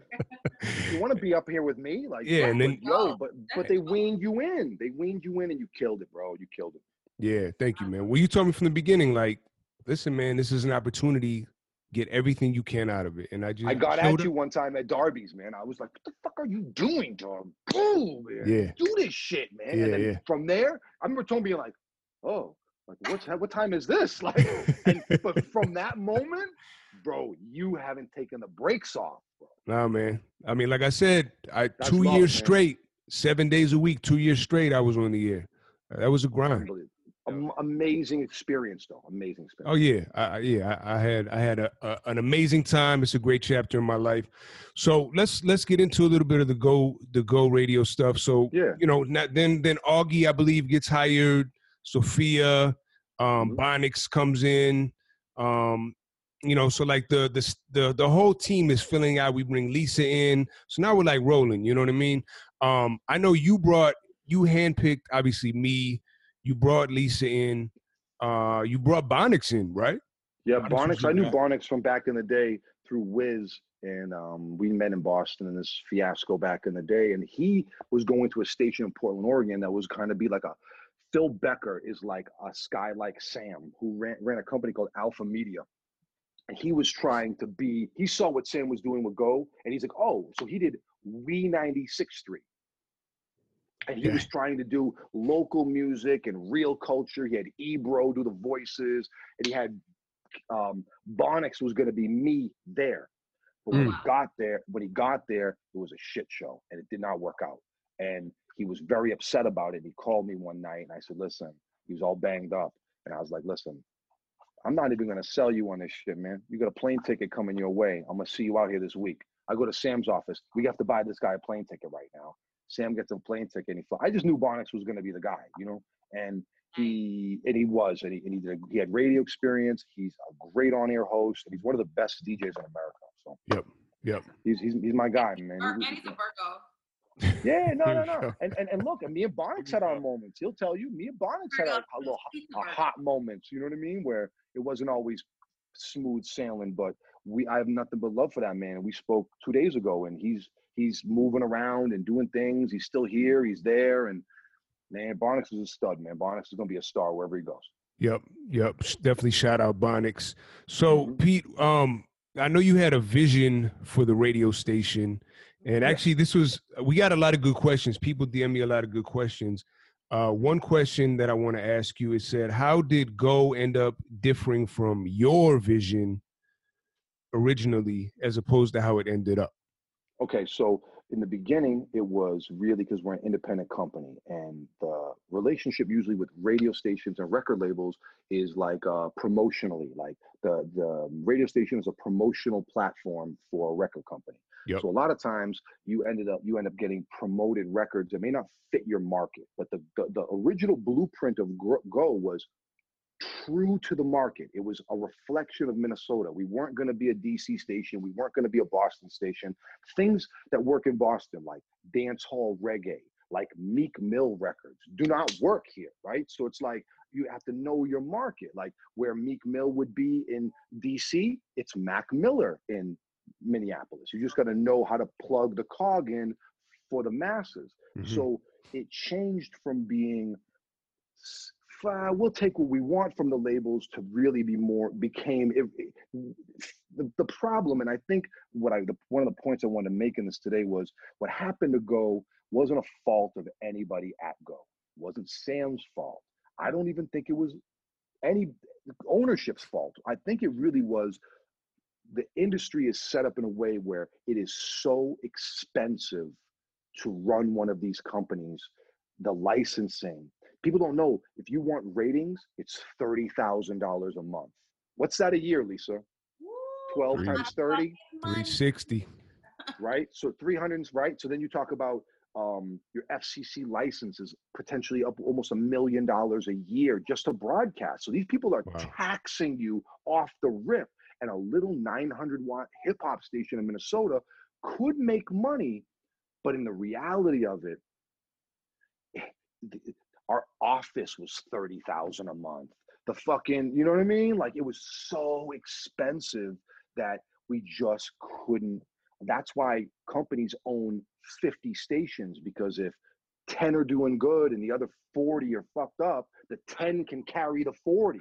But when one does bad, it's over. It's over. I had gone on the radio and said motherfucker one time and we had gotten a $250,000 fine, we're done the next day.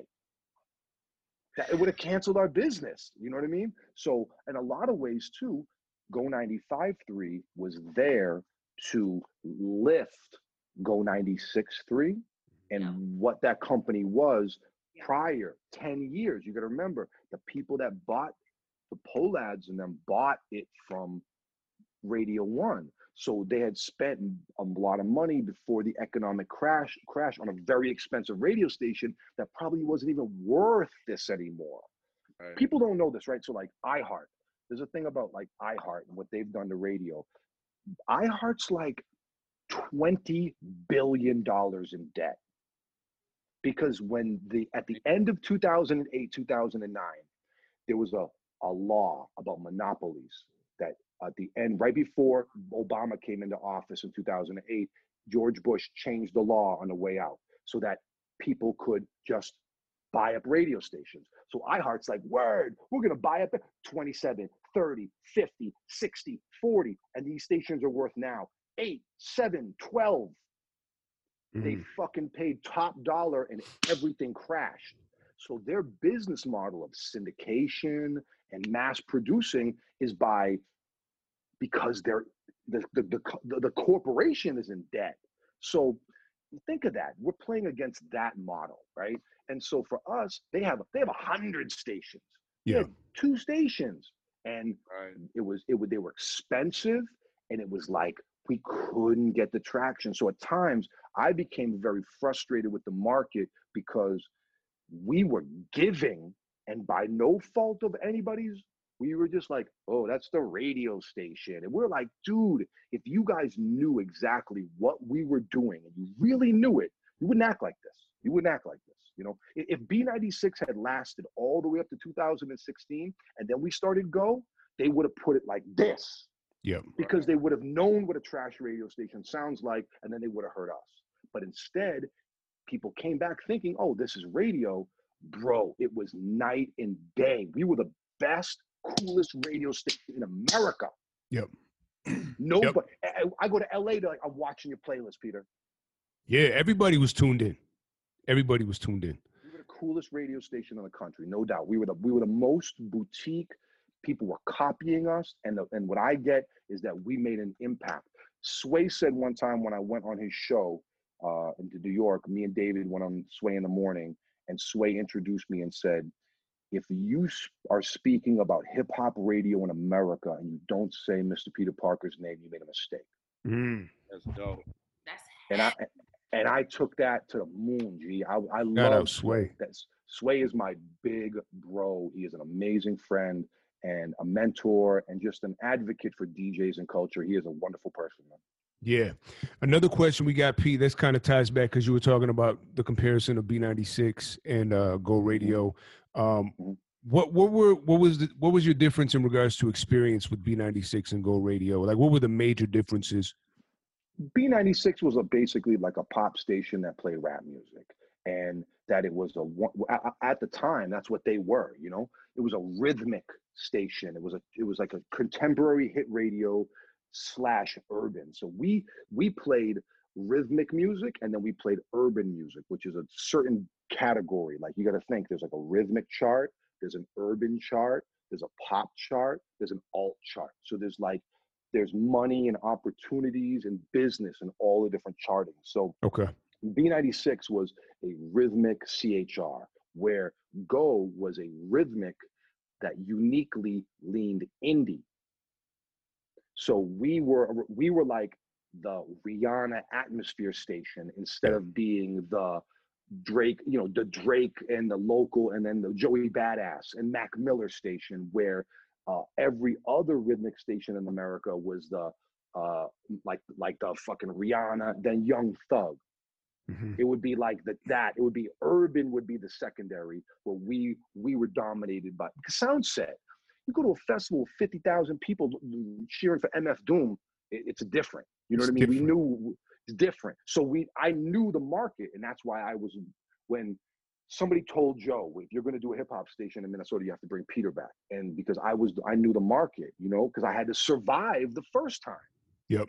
right? I knew it. Like that's the thing about DJs that people discredit or don't understand is we're like survivalists. When you stand on turntables in front of a nightclub and you're picking records by looking at people, it's like you're at the mercy of every record you play. It's like you're really just like a, a mind reader almost. in a way. You have to figure it out.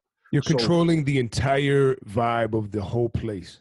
by looking at them though and Yep. in college i minored uh, one it was really smart i took a minor in psychology and it was one of the smartest things i did in my whole life because it gave me a little bit of a perspective deeper into people's personalities and how that they are developed and it gave me an angle to be able to analyze people in a way that i could ballpark stuff. And it yeah really helped me the way i saw people in the world. So that was really a, a smart i'm glad i did that. I should have i should have majored in it and minored in communications but i wanted to be on the radio Word, word. Yeah. Um, a couple other questions, Pete. I know Lisa and Wiz probably have some questions too, but I just yeah come peop- on people hit my DMs up. Um, are there any artists that you wish you would not have interviewed while at Go Radio? fucking bl- fucking black bear i hate i fucking hated black bear's interview he was terrible yo he just was a he came in fucked up on drugs and his whole shtick was like i'm a i'm a bratty pop thing and he was just like acting up and he was really disrespectful i should have slapped him um I remember this I- day. I wasn't there, but I remember I came right. I came to the station right after that. Listen, I'm doing an interview in the room, the Go Garage. He's Yeah, the Go Garage. next to me. I knew from the second he walked in the room, he wasn't fucking with uh, anybody. He was like, I'm like, hey, what's up, man? He's like, hey, what's up, dude? I'm like, oh, get him out of here, bro. So I sit down next to him, and he's not looking at me. He's not vibing with me. He don't want to be there. He's fucked up on drugs. The, the room is filled with little kids. He pulls one of these things out of his pocket. You know those little that you take when you have a cold Yeah. in front of the whole room. He hits the bad boy in front of the whole room. So I'm like, oh, he's cooked. I'm thinking to myself, This is a kid who's already had surgery on his body from alcoholism at a very young age. He's like, a, he had bad problems with it. So I'm like, oh shit. So he's in there acting up. I don't even do the interview. I'm like, let me read the cards from the kids, right? Because I'm like, I'm not even gonna give you anything. I start reading them, and he and they're shitty, right? They're like fucking, what's your favorite color? You know, that's like we're weird and stupid. Yeah. And he's really like being obnoxious. And I ask him a question. He goes, uh, and leans forward and puts the whole mic in his mouth like a dick. No. Yo, Pause what? everything. Sam walks out the room. Oh shit. I look over to my right, and I and, and Lisa, what am I? 6'2", 200 pounds, right? I go, I'm looking at him going, I could grab him by the back of his shirt and by his belt buckle, pick him up in the air and slam his body on the ground. That's what's going through my mind. I'm not gonna punch him. I'm gonna pick him up and slam him on the ground. That's how mad I was at him. so instead, I'm like, all right, that's cool. I throw the questions off to the side and I walk out. I said, and I look at the, bo- the, the, the six foot nine bodyguard that he's with. I go, your man is a bitch. And I walk out and I'm like, no drops, no nothing. Send him on his way. Right. And and then he ended up calling him back and he apologized to Sam and all this stuff. Yeah, I should. I, I- this is me. Be do, this is me trying to do everything. Wow, bro. That's a wild story, man. And I, my, my mind, it was like a. So It, the, the- I was like, and he probably weighs a hundred pounds, right? So I'm like, boom! I knew I could, but I thought I would break his back. So I'm like, I don't want to do that. yeah, yeah, You know yeah. who I wanted you to beat up so bad? Boom. Trippie Redd. Now listen, if it wasn't for the Blackbear experience, listen, if it wasn't for the Blackbear experience, I would have acted up. But you can Trippie see Redd? during that, and you, I just Trippie Redd did not want to interview with me, and I was ready too. and he just was. Be, had he, he. I was ready. Remember me in the thing. I was like, This was at Soundset, right? I was like, okay, here we go. And I fucking, I hate his music. I hate his tattoos on his face. He Oh. sucks, right? So I'm like, But listen, so I'm doing an interview and he's like, yo, pass me the twin snakes. So it's man, you know the candy twin snakes with the two little snakes, they pop apart. He's snapping the twin snakes during the interview, not looking at me. Yep. I talked to him for like two minutes and wrapped it up. That was it. Yes, he did. It was he was so disrespectful. I was like, oh my god, if Pete punched him, I got that one right there. Laura was with us. I was like, Laura could get that one right there because he was just so disrespectful. You know This what? is- You know what my you know my experience tells me, Lisa, in my life? That's an unhappy little kid. Right.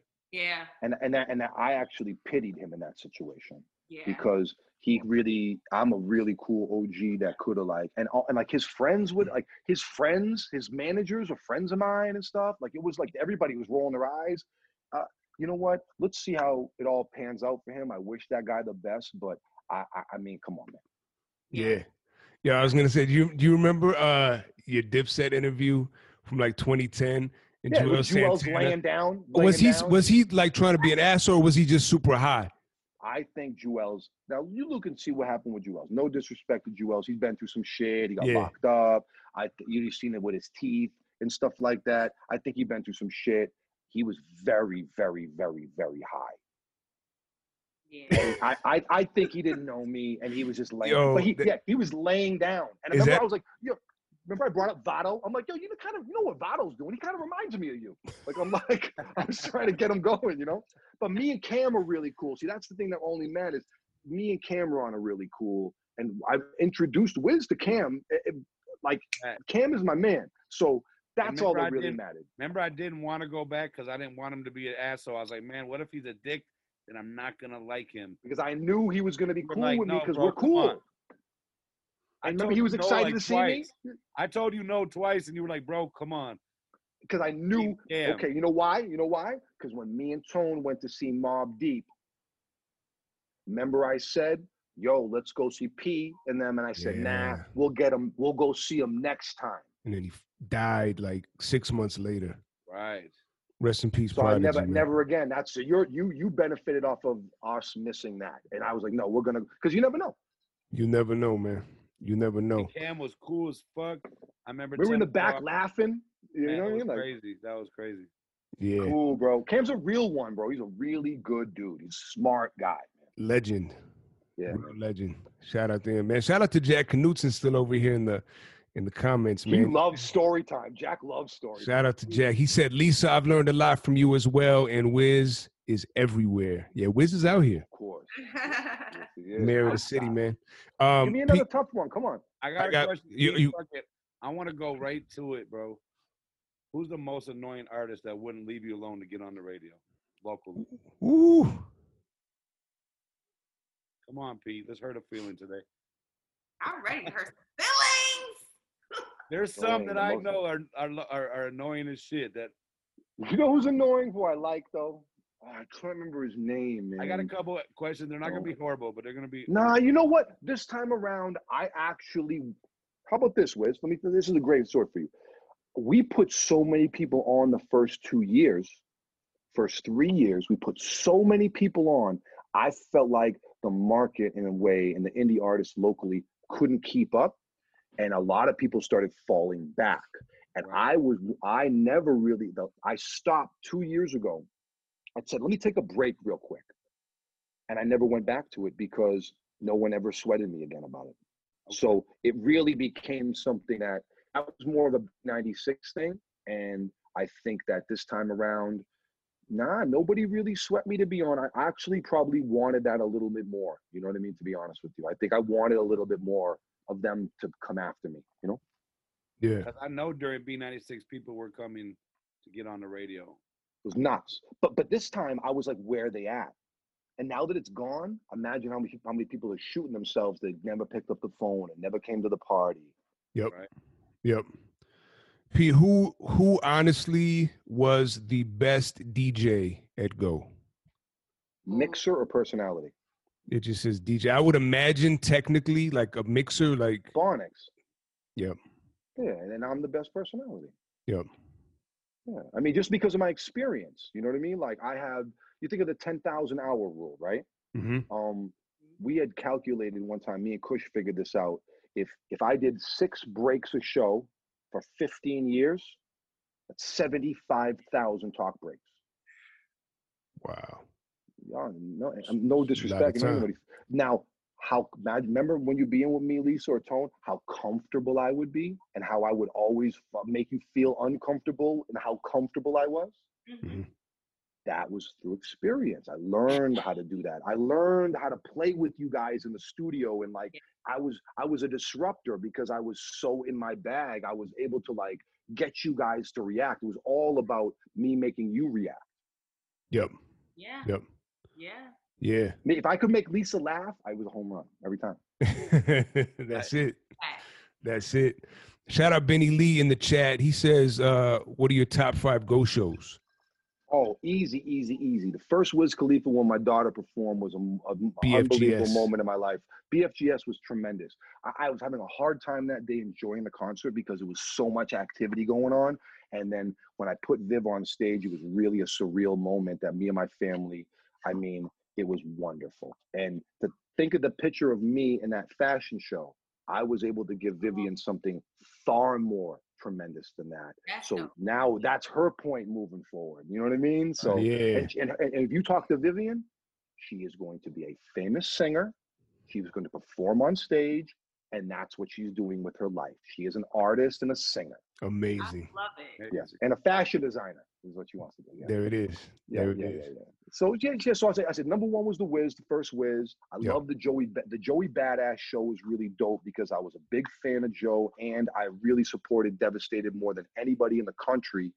And uh, when they sang Devastated like it was a fucking hit record at the end of the party, I remember feeling really proud that we helped do that. Yeah. Um, that was really great.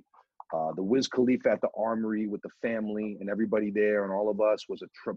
But I'll tell you, this is scary. This is this is the reality of this. That day when you guys were there and everybody was having fun, I felt very sick. I did not feel healthy. I remember being on stage and feeling like I could I was gonna pass out. Mm. Um, I remember remember when I was doing the introductions of everybody. Yeah. In the middle of that, I kind of lost myself in that, and I was like, it was like such an odd, surreal moment, and I didn't. I'll tell you, why I didn't. I liked and I didn't like that show because I didn't feel butterflies being on stage at that show. And that was the first time that I had never felt butterflies being on stage. I was jaded. I just felt like this is what we do. Mm. And I just didn't feel healthy that day. And I don't, I didn't feel great about it personally in my head and my, what was going on with me. And yeah, I'm glad everybody loved it. And it was a wonderful big success, 6,000 people, but I was torched. I was working way too hard, way too hard. Because here's the difference between me and a lot of radio personalities. I project when I speak from my, it comes out of me. When you're with me, you can feel it. I'm like a, I talk loud and aggressive. I can't turn it off. So for me to do the amplified show seven days a week for three, four years Mhm. became like physically exhausting. I didn't want to tone myself down and be like, oh, go 95 3, we got some music. That's not me. So I had, I was just cooked. You know what I mean? Like that. I- it, that was a great show, though. Um, I think the the Joey Badass was great. Those two were great. Uh, I loved when Jessie Reyez came out at the Dage Loaf show and, and went crazy. She was awesome that day, and she was really sweet to these local girls, and that was a really great experience. Yep. I loved them all, man. I, I I loved them all. I curated them all. I picked all the talent.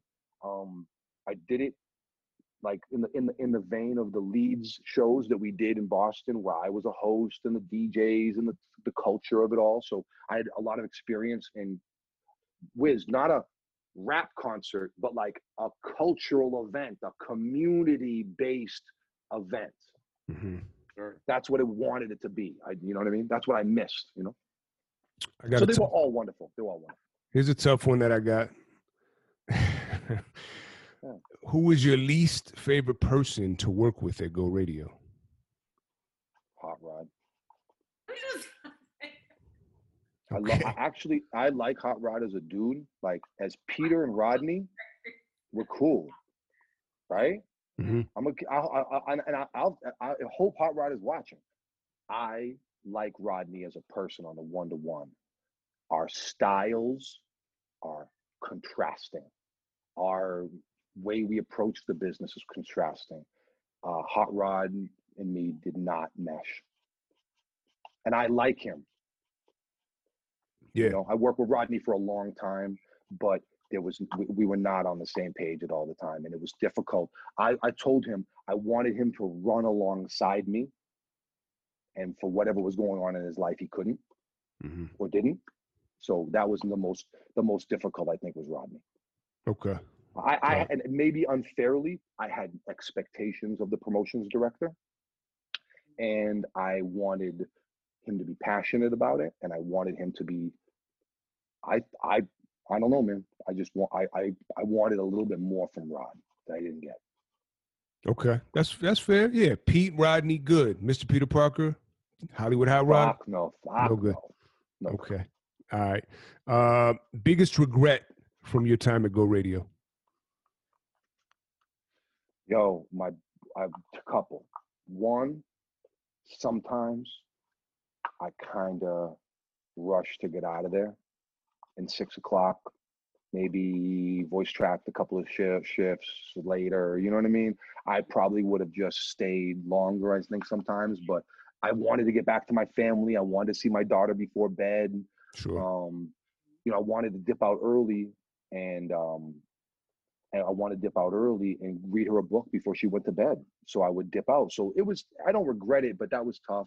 Um, I there was things I didn't get to do there that I wanted to do. You know, I wanted to do cool Sunday programming and Saturday programming, even more than we did with Lisa. Really eclectic, cool programming on Sunday mornings. I wanted to do. I wanted to mix on the air. I never mixed on the air. And because I didn't have a practice space in my apartment, I didn't feel comfortable going on the radio with it. So I never really mixed on the air. Um, that was a, something I wanted to do, but you know, I don't really have much regrets. I, I really left it all on the table, you know. Yep. Yep. Okay. Lisa, what you got? I got a few more, but I don't want to take over. You know what I mean? Like, All right, go ahead. Come on, Lisa. Yeah, hold on. Hey, get over there, else. Ask that one already. Oh, so what was your biggest accomplishment? Oh man, I'm gonna tell you, those billboards really did some cool shit for me. And um, right before my dad died, um, we had had a it was a weird choice. He didn't really understand what I was doing, and I tried to explain to him. You know, he grew up in New Hampshire, and he was a salesman, worked in construction industry and things like that, very blue collar, and he just didn't really get what I was doing, you know. And when the billboards went up, he was like, "Oh, you, Peter, you made it." Somebody, in his perspective, a company was investing into something massive like that to advertise, show, and it was kind of validifying what it was. So the billboards. I remember in DC, Big Tigger had a billboard on New York Avenue when you were going into DC, and everybody was kind of made a big deal about it. Like, oh, Tigger got a billboard, Tigger got a billboard. I had fucking 200 billboards up in this town. right. And we, eh, eh, eh, we're talking about the one down, we had two of them down on right next to First Avenue. Yo, son, that was unbelievable. Like Yeah. those billboards were daunting in a way too. They made me feel like I gotta show the fuck up. Now I gotta really show up. Like now I gotta go stupid. Yeah. And Billboards were everywhere. everywhere, G. And and that was amazing to have that. that. As a radio personality, that's like a trophy that you it's an unbelievable thing. And I can show people that for the rest of my life. Like, hey yo, check this out. They're like, Yeah. oh, whoa, okay. Uh, how many people you know like like that Lisa had a billboard, you know what I'm saying? Like she's hip to the game, what it can do for you. It's I it's a I had unique a thing. billboard. Okay, Wiz. Okay. Damn, I'm okay. left out. I need a billboard. no, no, no. Oh, You good. No, no. So for what you're Can't miss a doing, I'm glad you didn't have a billboard, bro. Stay low. Stay low, bro. Stay low. But that, that was Yeah, wonderful. Billboard think, P. um, being the music director of the station and being able to move the music around freely, that was awesome. That was something that radio stations was really taboo, like touching the music.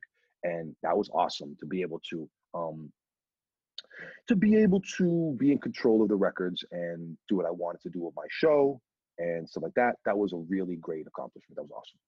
Yep, definitely. you had Yeah. a conversation and you told me about um, Machine Gun Kelly and that you kind of started like his career. Yeah, a little bit. I, I- I was involved in the beginning. So um, what happened was, as B96 was ending, we kind of knew it, and I was like, all right, so I'm gonna flood the internet with these mixtapes so I can get my brand rolling.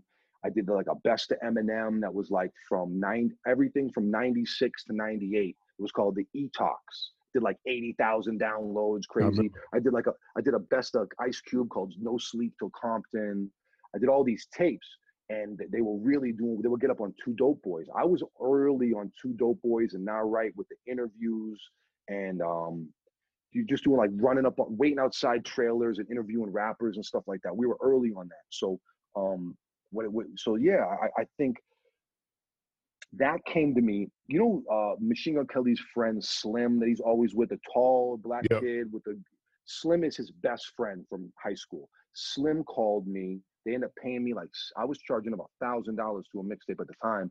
They ended up paying me six hundred bucks. I did the tape, and then that summer I was at a producer showcase in Boston and Jamaica Plain, and this guy was like, "Yo, who you working with?" I said, "Check out this kid, Machine Gun Kelly," and I played it for an A and R from Bad to from Bad Boy. Mm. And by the time I got back to Ashley, his manager, I was like, "Can I get a contract of fifteen percent of whatever I bring to the table?" They're like, "Nope." it was gone. So I basically was kind of like big. And at that time, my tapes, because Kells got signed, people were looking at my tapes. And they, there was a kid that I did a tape with from Cincinnati, Ohio, named Candid McFly. I ended up finding out years later that like Warner Brothers or one of these companies was trying to sign him mm-hmm. off of the tape I did because of the Machine Gun Kelly shit. Wow. And I didn't even know. And they were like, we couldn't find him. I'm like, well, you should have called me. I could have gone you the kid. And that was they were trying to grab him without cutting me in. Without, yeah, Right. So this is the game. It's like very treacherous. And so yeah, I was early with Kells. I have a great relationship with those guys. They're doing different music now, and I'm happy for their success and things like that. But it's it's not my cup of tea. But I, I think Kels looks really natural out there doing what he does. You know. hmm But yeah, Yeah. that's all went down. And then when I went to Cleveland, it was crazy because they all threw that mixtape in the garbage. And they told me, "Oh, Opie Taylor, little white boy." I'm like, "Yeah, Kells." And so then when he dropped "Till I Die," they eat the Ashley and them mail emailed it to everybody at the company. And I remember looking at the email like four or five days later. I'm like, "Yo, this is a." And they said we're going to give you this to you before we put it on the blogs. So I took "Till I Die" and started talking about on the internet and played it 10 times that. in one and had the whole country call it in Yep. Z1079. And Because you're the only one that had it, That's But- crazy. All the DJs at the station had it. and nobody played it. Wow. Crazy. And then afterwards, there was a rumor that one of the DJs over there told all the local artists, if you give your record to Peter Parker first, I'll never play it. Damn. Hey, Wow, bro. That's Big but, but I'm saying, but but look, that is a confidence builder from where I'm from. Right. I feel it. The hate does does do something to you. Eminem Eminem had a line. He said, "I love being hated. It's great. It makes me feel like I made it." yes. It's, It's like real. that. It's Yeah. like I love it. it. You have to be. When I went to a job opportunity one time down in Providence, Rhode Island, to do a morning show, one of the people in the company said, "What do you? What do you? How are you going to act if you get all the talent fees and you kind of get on and everybody kind of like is jealous of you?" And I said, "Those are their emotions. They got to deal with that. Yep. You're not responsible for that. I'm not responsible for how they feel. Now, if it's an altercation, we can talk about it. But if I, I can't sit around and worry about everybody's feelings, like trying to feed my fucking self, you know what I mean? Like, Yeah. so Exactly. So nah, so yeah, I, I think that's what it is. It's just weathering it. It's any any sort of success breeds jealousy and shit like that. So it's cool. It's part of the game. Yeah. Part of the game. Well, you know, they say if nobody's hating, then you're not doing anything. Right, right, right, right, right. You gotta like, dude. And hate is a more powerful emotion than like. I like someone. I hate someone. It's just Right. powerful. You know what I mean? Like, and, and hate sometimes, man, is just misguided. It's just like, oh, I wish I could be next to these people. Oh, I wish I could be next to that girl. I next to me next. You know what I mean? It's just misguided shit, man. Yep. Yep. Yep. Is there is there a local artist that you really feel like that you wished maybe that you could have like put under your wing and like took their career further than what where they were Man, at? I feel like I feel like Plaza could be on the moon right now. You know what I mean? Like Plaza could be Plaza could be Joyner Lucas. hmm Facts. Right. Yep. You know what I mean? Like for whatever it was, he's not there yet. I, I fucking think Jay Plaza could be a big fucking deal if he if he got- if he got his shit together. You know what I mean? Yep. Yeah. Wiz, what? It, I, got- I mean, I got more. Come on, Wiz. All right. I got a question. What artist that everyone was hyped on, you didn't think was really all that? What, uh, locally or nationally? Look, let's do both, locally and All right, lo- lo- locally, I would say, I think somebody I think was locally overrated. I told Dwynell Roland, don't get gassed when the car because the current and them gave you them little tickets, man. You know what I mean? Like you Right. got to keep working. Like I thought, I think Dwynell's dope, but I think Dwayne L needs to get back to work. I think he needs to continue to put it down and not let some accolades define him. And I know he's been through some shit, and me and D are on a 100% page. Enough respect, but I feel like Dwynell Roland could have done more. And who overrated national artist? yeah, I mean, I there was some there, were- there was some pieces of shit that came through like Lil Xan and them. Like Oh, I thought yeah. so I, I thought that shit was trash. Uh, but I think for the for, for all the, the the national records, you got to re- remember if people ain't fucking with it, it doesn't make its way to radio. So everybody had an angle, and I, I'm able to do two things. Like y'all know my personal taste, Yep. right? right. But I have professional taste. I have a personal ear and a professional ear, and I had to develop that over time. You know what I mean? Yeah. No, that's I got- important. I got one more artist question, and then I'll leave the artist questions alone. What artist did you think didn't have it locally, and then over the years prove you wrong? Like you know, they they got nice, they got better. Yeah, yeah, yeah. Yo, Prof snuck up on me. I thought Right. Prof was a really cool rapper, but when he was young, he was like kind of annoying. He would call me and be real cocky on the phone. And whenever I saw them in public, they were wasted. And I just didn't. I, I didn't. But then, but then when I came back, Prof was lit, and I I felt like I I remember I didn't really take Prof that seriously when he was younger because it was just a lot of kids. It was a It party. wasn't was- like a, it was a big party then for them. it, he, they were they were young and they were really turned up and they were like it was it was like um some of the goofiness didn't resonate with me and I was like uh yeah I wasn't I wouldn't say that I slept on Prof I just wasn't excited about Prof and then once he figured himself out I was like okay I see it and I when I came back I felt bad like oh is he gonna diss me because I didn't no me and P are like buddy buddy so I already know for sure. Word. Pete, we got somebody in the in the chat that goes by the name of Miles and Zeldo, aka Miles the DJ. that is my bro Shout out to that guy. He said, uh, love the conversation. Who's Pete got winning the NBA title? NBA title right now, if I Laker had to put my listen, Lakers are tough. Joker right now is unbelievable in Denver. And him and Jamal Murray, I think could get the Lakers a little bit of a run for their money right now. But I think the Lakers addition of um uh Schroeder is a great point guard. And Schroeder could be a deciding factor for the Lakers this year because he is a stud. East Coast, man, Celtics are getting it together. Yeah. Um, I don't I don't count out a team with LeBron James on it, man. I really don't. You know what I mean? Like I would I would say that, but but at the same time, you know what I mean? Mm, yeah, yeah, Lakers, I guess. You know what I mean? Yeah. Yeah. How about the Super Bowl, Pete? Who do you got? Yeah. What, what about what about tomorrow, Pete? I know you're I'm you, telling you you right up the Patriots bro. fan, but I'm gonna tell you right now. Hold on a second. Ready? uh oh. Hold on a second right Uh-oh. now, your boy. Yo, what he's doing is unbelievable. For him to be in his 10th Super Bowl, the first team ever to play at home in the Super Bowl. I think the Chiefs are a better team, but I can't bet against Brady. I can't do it. 10,000 hours, Tone. He's going to be in there. He's comfy, comfy, comfy in the bowl, right? He's Yeah. down in the warm weather. He's at home with the fans. I think it's going to be a great game. Well, Chiefs favored by three points. Yeah, it'll be I- I- close. it's good. It's going to be close, but man, Tom Brady's a stud, man. I don't know. He is a stud. Yeah, I think he got it. Now, if he does win it, will he retire or is he going to keep going? He Keep said he's going to go. He, he he thinks he can go past 45. He said. Amazing. I'm with it, but but that's inspiring to me because I'm in my early 40s and I feel brand new. I don't. I feel better and smarter than I did with my uh, my, my 20s. I mean, I, I, I could run, I could jump, I feel Yeah. healthy, I, I feel great. So like I, I- relate to what Tommy is doing and, and the, the the resilience, you know. Yeah, man. It, as long as you take care of yourself, eat right and exercise, get enough sleep. Listen, man, we're we're well-oiled machines. You know what I mean? We just keep I'm pushing. healthy, man, healthy, man. Um, I, I remember the game that Bledsoe got hurt and Tom Brady went in. I was watching the game and I was a huge Drew Bledsoe guy. And I remember Tom came in and threw a touchdown. I said, "Oh, this kid Brady's gonna be okay."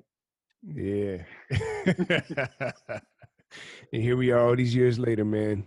One of the actually, The I was gonna say one of the greatest, the greatest ever to do it. The greatest. Yeah, for sure. he- yeah, but Mahomes though, Mahomes is starting early. He could go far. Mahomes is Yeah. very good. Holmes man, is serious. And, and Lamar Jackson is amazing. There's a there's a whole new NFL and a whole new NBA happening right now, which is exciting. Yep. Yep. Yep. Yeah, man. Lisa, what else you got? Wait, hold on. I know you're sitting on some some I got I got some more. All right. I want, okay, so this is a little so this is a little controversial. here come the loaded questions. Here we go. Okay. So I it, want- that's it. But I gotta know. I gotta ask. These is pe- people ask me to ask Huh. questions. I know, I know. Um, Toki right. What's Mhm. what's the what's the beef? What's the issue? No issue, man. Here's what happened. Toki Wright was working for the current. And Lee um um Sophia wanted him to be a judge on Shut Up and Rap. Sam is a radio guy, like a radio 30 year radio person. Lisa, you know this. Radio per, radio people don't canoodle with other co- radio companies. In DC, if you got caught taking a picture with a DJ from another station, you get fired. Yeah. It's that competitive. Mhm. So th- we weren't allowed to let. I was trying to explain to Sophia, like, yo, Toki can't do this. I know he's a cool guy. He was one. Toki was one of the first people to go on with me the first month I was on the air at Go. I have pictures in the studio, audio with Toki saying all this stuff. I've been, I've been, I've known Toki for a very long time. When Toki moved to Boston, okay, backtrack. When this happened with Sophia, Sophia was novice to the game. She did not understand this, and it's okay. It, it wasn't.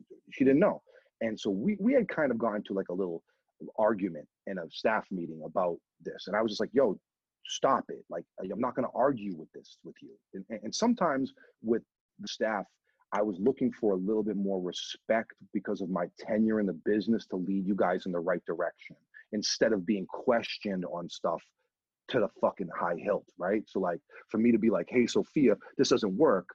I just taught her how to do the radio show. I taught her about the mix show. I taught her about the breaks. Now I'm teaching her about this, but now she has questions. And very aggressively has questions. And so me and her, we got through it and stuff like that. And afterwards, I called Toki and told him about the situation, and he was very cool about it. He was very like, I understand completely, Pete. I called him. I walked over to Caribou and I said, Toke, it's not a personal thing. I have nothing but love for you. Blah blah blah blah blah. We got off the phone. Things were great. When Toki decided to move to Boston, I called him on my own and said, Toki, I would love it if you go out there and hit me if you need anything. My best friend runs all the rap concerts. My other best friend is the ticket broker for all the Celtics and Red Sox and Patriots. He can get you tickets to anything, right? I know all the Jamaican food restaurants. I know all the soul food restaurants. I know all everything, seafood, everything. Call me. Let me help you in my city, Mhm. right? So then when this stuff came back around, it had no merit. So Toki, I think at the time, and I don't want to speak out of character because I don't know, but I will say what I heard, he was going through some personal things at the time. Mhm. Something had happened in his family with a family member, with a, something had happened, and he was on a, he was on one, and he was doing what he does. I have nothing but love and respect for Toki Wright. With that being said, I don't know where that came from. Why he was. Then he said, "That's what I, I when, when it said. It, I never down talked him. I never said that he any, nothing. This was this is the truth from my experience. So whatever was communicated to him or whatever was happening, I was only one phone call away. We have another mutual friend, uh, Adonis Frazier, who is manages uh, Jamal James, brother with Jamal James, the boxer. I trained in their gym in South Minneapolis over at Circle of Discipline for almost a year with those guys. So me and Adonis, so he was my boxing trainer. Right when I was going through shit, I went over there and hit the bag every morning for like a year. My s- hands crazy, right? So he's like, "Yo, I knew this dude, right? Like I knew him." So I called AD because AD and Toki were in a group together, the core. Core. Right. And I said, Toke, I said, I said, I said, AD, call him and let's just kind of like figure it out. Nothing ever came of it. So I did the diligence of reaching out to the friends to, to, to talk about it. I refused to talk about it on the internet. That's complete sucker shit to me. Mhm. And I have nothing but respect for Toki and I wish him the best. I hope everything is going great. I, I people, yo, dogs, here, here's a major thing that you, kn- you got to know about me. If we have a relationship and you go to social media and talk about things that we've talked about, try to get at me on social media, try to um, like subtweet me our conversation, I don't fuck with that Yeah. at all. And if, Very and if you show if you show me you're that type of person, you are removed from my circle. Mhm. I do not mess with people that put other people's business in a in a way. I just not that's not it, dog. We're all grown ups. So if you have a problem, like I did when the, the- I called Toki, Right. I've never changed my number in 20 years. The same phone number, my first phone number my whole life. Yeah. Still Yep. got it. Toki can call me right now. So So at the end of the day, that's my perspective. It was all love. So he must have got some poor information. And shit happens, man. Because like you said, Lisa, there was people that I may not know that have may have ideas that just decided that I'm the villain. Yeah, that's a fact. It's cool. I'll play that role, man. I'm cool with that. Yep. Diddy was the villain. Not It's the- okay. Like I said, it's those are their feelings and they have to deal with that. Because if you could call me and we could talk about it. Yep. Question just came in, Pete. Were there any DJs at Go that were hired that didn't fit your original vision as the founder visionary of the station? No, everybody was cool. Everybody was cool. You know what I mean? Like uh, even a guy like Augie who came from uh, hip hop radio in Arizona. He had done pop radio in uh, in down south in San Antonio. But the first thing I did when he got there is like, okay, like I got really good on stage by doing hip hop shows. Like I got good on being on stage. So I knew the connection with the local artists was the claim to fame. I was transitioning into more of like an afternoon personality. So when I created Shut Up and Rap, I was like, this is yours. This is your thing. And I, me and Josh Murray went over and pitched it and we put it together. The name Shut Up and Rap came from the terminology album, Shut Up and Rap Shout out to Term. right? So Yeah. I, that's my brother, right? So I took get put that on, um, and then it was like, here's the formula, and do it. And I and I and on purpose, I didn't go to shut up and rap unless I was hosting because I wanted Augie to take ownership and to shine. I did not Mhm. want to go there and knowing my personality and jump up on stage with a fucking fur neck jacket and act like an asshole. Like I just was like, nah, let's let Augie build you know, and I wanted him to do great. And so knowing someone that came from maybe didn't come from the same background that I came from, I was looking to help grow him in a way. So yeah, it was everybody was awesome, including Augie. He did a hell of a job. Mhm. Word. All right. All right. I got another one. Okay. come on, come on. Um, so you so you hear artists from Minnesota say it all the time. I'm gonna put Minnesota on the map. I'm gonna put Minnesota on the map. My biggest pet peeve. and they don't put Minnesota on the map. What do you Listen, it's it. Listen, it's already here. Listen, it's right between Wisconsin and them, right? right? You remember a little group? Remember when Jimmy Jam and Terry Lewis produced "Control" by Janet Jackson? Yes. The fuck them local rappers think they're gonna do bigger than that. So what do you? But what do you think has to happen though for um? They gotta a a a a this this whole ideology of putting Minnesota on the map is a very self-serving thing. Okay. This person is telling me what the state has to offer is insufficient, and what Okay. they have is bigger and better. Mhm, So atmosphere, mhm, Jimmy Jam, Terry Lewis, mhm, Prince. Morris Day, mhm, Bob Dylan. mhm. I'm pretty sure those guys really established us the same way that New Edition, Mhm. right? Yeah. D- Like Bell Biv DeVoe, Marky Mhm. Mark and them, Donna Summer Mhm. put on for my city, right? So like the, the ideology, it's a very, it's a very juvenile ideology to even say that because the state is here and rocking, and the people that usually say that usually ain't doing shit. And it really discredits everyone else that's succeeding. So to me, it's not about put, Minnesota is fucking here. And, I, and, and here's a news flash. Wiz, you notice 90% of Minnesota don't give a fuck about hip hop. Right. Yep. 90%. 90. 90. I used to say for every one of us, for every one of us, there's over 10,000 regular sh- schmoes. Mhm. right? So like at the end of the day, it's about building your business, right? By like doing your music, building your company, and doing your thing. I think Taylor J is doing a good job right now in do, operating in his own space. Shout out He to has- Jay. He has a him and his people have a certain way that they carry themselves. They street guys, they serious business, but they've done it on their own. They they did it without radio. They built their social media. They have a great in- situation brewing with Empire, I hear. So Nice. it's not it, it it's really corny to say you're gonna put Minnesota on the map. Prince did that, and you're not gonna top Prince. No. Right. Ever.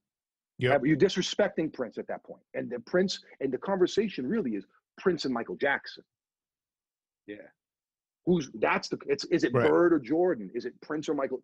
Yes, that level. Fuck. The greats. you- The What do you think that look? You think trap music is gonna Amen to that, bro. Pete, you mentioned Rhymesayers. I want to ask you this because Wiz and I did an episode a few weeks ago, and we we said, you know, is Rhymesayers finished? And we talked about all the, you know, the allegations that that came out with a lot of their artists and stuff like that. Uh, can I they got bounce back? hell yeah. Um think about if the same scenario went down for cash money. Think about if the same scenario went down for Roc-A-Fella Records. Think about if the same situation went down for the Ruff Ryders crew. Mhm. Do you think that they would have denounced themselves publicly? No. Mhm. I think the core of Rhymesayers Foundation stems from indie rock culture. I think they're hip hop guys, but they also marketed their business and learned through the indie rock aesthetic. Yep, that's what Slug said when he was on the episode. They watched the rock bands, indie rock bands, and they basically took that formula, but it was hip hop. But they were like, they jumped in a van, they went from city to city. After the show, they'd be like, "Hey, does anybody have a couch we could sleep on?" And they would just grunge it out. They- sleep on right. They that's what they did. They did the indie indie because they went on the Warped tours and things like that and saw what it was. They saw their mm-hmm. fan base. So I think the way that they handled that and the way that they're handling that now, I think they made mistakes and shit, right? But people that love music love the music, man. I remember one time I was in Boston when I first moved out here and I was at a, my ex-girlfriend's friend's house. And he was like, You guys live in Minneapolis? He's like, Yeah. He's like, I'm a big atmosphere fan. I'm like, Oh, they're dope. And he's like, Have you ever been on Hennepin Avenue? Wow. I was like, fuck, bro, like 15 minutes ago. And because they had made it into Slauson Boulevard, right. they Yep. had made it into 125th Street, yep. right? Because of the perspective outside. You know, when I first went to college, I thought it was going to be like a big frat party and everybody was going to get. It's just like a school, bro. It's like the perception versus the reality of things is different than it is. I think they're going to be able to bounce back. Do I think that they did everything right? Nobody does. Nobody Do does. they make mistakes? Yeah. Are they guys that are come coming from damaged situations potentially? Has Slug been through a lot in life from them? Yeah, I think they did. Um, I don't, I'm not big on cancel culture, you know. Um, you know, when you see Armie Hammer right now, recently, uh, the DMs floating around that he's drinking blood and biting people's toes off and shit like that. Okay, that's uh, cannibalism. All right, you're gonna lose your movie, right? But Right. ra- rap guys being bad boyfriends. Yeah, I think it's I, I think it's bad, but talk about Lil Wayne's relationships for a couple of minutes, man. Right. Let's talk about that. Let's talk about uh, Dame Dash dating Aaliyah and then fucking Jay Z doing two albums with R. Kelly. Who who who basically raped fucking Dame Dash's girl. Right. And Jay was like, nah, it's business, bro. I, I just think I, I just don't think it's as sometimes the world is forgiving, and I don't believe we're in a space. Chaz Kangas told me this one time. I said, "You think Ka- you think Kanye's done?" He was like, "No one's ever going to be done because of hmm. the internet. Because of the internet. So like, if there's a market for Tekashi Six Nine, there's going to be a market for Atmosphere. There it is. Amen. If Tekashi can go snitch on everybody, come out and and and still have a career, nobody's ever done. Backtrack. If if if if he can be convicted as a pedophile, and That's he Yeah. can still do it, and people can overlook that. That's crazy. It's No, crazy. well, it's it, it's a reflection of America now. Before we had gatekeepers that were giving us music and culture. Now it's like the internet's this broad. It's like it's like outer space. It's like never ending, right? So there's always going to be if there's a market for weird German fetish disgusto videos, there's going to be something for Tekashi. There's going to be something for Mod Sun. There's going to be something for everybody. You know what I mean? Mhm. Because at the end of the day, yo, I love people that have done bad things.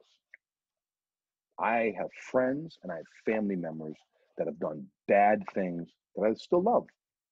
Mhm. Who would I be to cancel them when, you know, I wasn't in their shoes, I wasn't in that moment. Um, I wish those guys the best. It's a difficult thing they're going through right now. You know, they Yeah. put on for the city big time. It's crazy. They did how many years of Soundset, and the whole market said, "Now we're going to drown you." Right. Yeah. No, I mean, I have the utmost respect for those guys. They're hustling everything. And back, I told Wiz this like on my early years when I'd go out of state and do a show, you know, wherever. And if you say, yeah, I'm from Minnesota, the first thing they say is, oh, yeah, atmosphere. Okay. It was Right. almost Or like, like, right. yeah, but I'm saying like on the hip hop, like Of you're doing like an underground hip hop show. I'm from Minnesota. Oh, atmosphere. And then it's like Atmosphere. automatically like you're kind of like one of the cool kids then. You know what I mean? Right. I wore when I went to Wyoming to do the Kanye West thing. We had the big bonfire and everything Yeah. like that. I wore a, my red Griselda hoodie with the Rhymesayers coat over the top of it, just to let everybody know what time it was. You know what I mean? Yeah. Yeah. It's cool. So, it nah, it, it is what it is. Uh, uh, moving forward, though, the toxic alpha male abuser energy is not going to be tolerated, and it shouldn't. And that people that used being a rap star to manipulate young women, Right. that shit's dead. That shit dead. Yeah. Yep. Yep. It's dead. Whitney wants to know in the comment section, do you think Soundset will come back? No, No. Soundset's done. no. I think I, if, if I had to guess, I would say Rhymesayers is going to uh, retreat slightly into back into a boutique label that does what they do, and I think that they will continue on that way, and they will be more of like an underground thing, you know, and Mhm. they will enjoy what they're doing. They've made some great money. Mhm. I don't see Soundset coming back. Yeah. I don't No. think so. I don't No, I, I, no way, because and I could tell They they moved no they moved from the main stage over to the small stage into the atmosphere and friends which was the real sound set for them Yep. and then they so they had a big bullshit main stage like fucking Lil Uzi Verts and whoever Migos and whoever and then they were over there with Westside Gunn and Quelly and them Right. so the Rhymesayers and Friends became the original Rhyme so you could tell they were scaling it down Mhm. it was Yep. getting too big, bro. And and the artists to change, and it's different now. Like I'm glad, dude. Some Lil Mosey records and shit. It's tough, man. Some of the records are not my favorite, you know. So it's like Mhm. I get it, I get it. Yeah, yeah. That was one thing I, I used to struggle with too, and I know you did too, Pete. Like records, like you know, people they want to hear them, but it's like uh, this is trash. We'll play it, I guess, but it's just like, uh, Well, but then, but then if you but then you look and you say, oh, that song has done six, uh, 18 fucking million streams this week on Spotify because kids are sitting there with their phones doing it. When I was a kid, probably eight, my cousin had um two live crew. That's cassette. And My female cousin had the, the, the and so she took me in the closet and we shut the lights out and laid on the floor and listened to two live crew. like, Now the kids can sit on their phones and play Tekashi 69 over like this. right, And if you got a kid, hey, sh- give them the phone. Give them the, be quiet. Take the phone. You know what I mean? It's like uh, it's how it goes now. You know what I mean? yep, yep. The So, phone yeah, becomes so like I the think it's, babysitter. it's the, the problem with the charts. It's a babysitter. The, the the problem is the DSPs and YouTube and that are run by children, young adults and children, and they control the charts. So the music that's being promoted to radio is younger than the demographic that's in the cars and the Listening afternoon. to it. Yep. Yep. We had more families with kids driving around listening to Go than we did cool kids trying to get in the fucking zone, right? Like, it's just what it is. That's why we didn't play the Cardi B shit with the WAP record because it's imagine in the car with you. No, turn it off. Like, it, it was more. It, there was there's not enough cool kids in Minnesota. You know what I mean? Where does Mr. Peter Parker go from here? Independence, man. Independence. I'm whatever I'm gonna do is gonna be me moving forward. I'm not locking down with anybody. There's gonna be no exclusive contracts. I'm going to develop my own brand and it's going to be a lot of fun because I'm gonna represent myself in a rated R fashion. It's not gonna be I'm gonna say motherfucker and shit on this shit. I'm gonna be myself, and Yeah. it's gonna be real, like today was. And um, I'm gonna control the music my way, and I'm gonna be on all of this shit: Instagram Live, Twitch. I'm talking to people at Apple Music. I'm looking over here what they're doing on Clubhouse, and Mhm. I'm really digging into the bag of where do creatives go moving forward independently to build their own shit and to just be fucking dope without somebody telling you, uh, can you t- tighten that break up a little bit? Yeah. Yep. Bossing up. That's what it is, Pete. Tell me, Pete. It's Sounds right good, here. The Mr. Peter Parker Pete, show starts That's right what we want, bro. Yep. It starts on the phone. We want an unfiltered Peter Parker. We're going to. And I felt inhibited for a long time, man. I couldn't be myself. I couldn't say what I wanted to. And it was fun, but it just got kind of played out. And now I'm like, you know, we were driving a fucking dinosaur like it was a Ducati, man. This shit's over. Yeah. Yeah. It's I over, think- man. You know, um, I don't remember who said it. We had somebody on the show and they were saying like radio from here on out is it's it's dying. It's gonna be like pretty much satellite radio syndication. But like yeah, the you know, like the the old motto is it's phased out, it's done. because because when you program something for to be listened to only for like 15 to 20 minute intervals hmm you really take a lot of the soul away from it. It's by nobody's fault. It's the nature of the business. And then think about what what, what iheart did to us. We were on with 900 watts playing hip hop. We couldn't go too too urban because that wasn't true to our model. We couldn't go too too pop because that wasn't true to our model. But what KDWB did was they started playing NF, Mac Miller type shit, G-Eazy over there. And then they, they launched that 1025 translator that played all the urban stuff we couldn't play. Instead of competing against us straight up with talent, they tried to do what they call cut us in half Mm. and say, ooh, because the locals say, "Hmm, 1025 or this, they kind of flip back and forth. I can't even tell you how many times I went to a barber shop or got into a fucking Uber where I was like, why are you listening to this? Like, you know we're here doing for the city and you're listening to this. They don't, they didn't know. They didn't know what they were doing. And that's what, that's how competitive it got, where a, a company that's in billions of dollars in debt is trying to kill you, not with talent, not with hard work, with numbers and demographics, try to cut you in half. Yep. It was sucked. It sucked. You suck. can't compete with that, you know? You, we, we did. And We did I for a long bitch- time. I but- had the bitch. S- Three, it was tied for seventh place in the market in the pandemic, and afternoons was in fourth place when they shut it off. Those numbers are really good with 900 watts. In a pandemic, by myself again, Yeah. Right.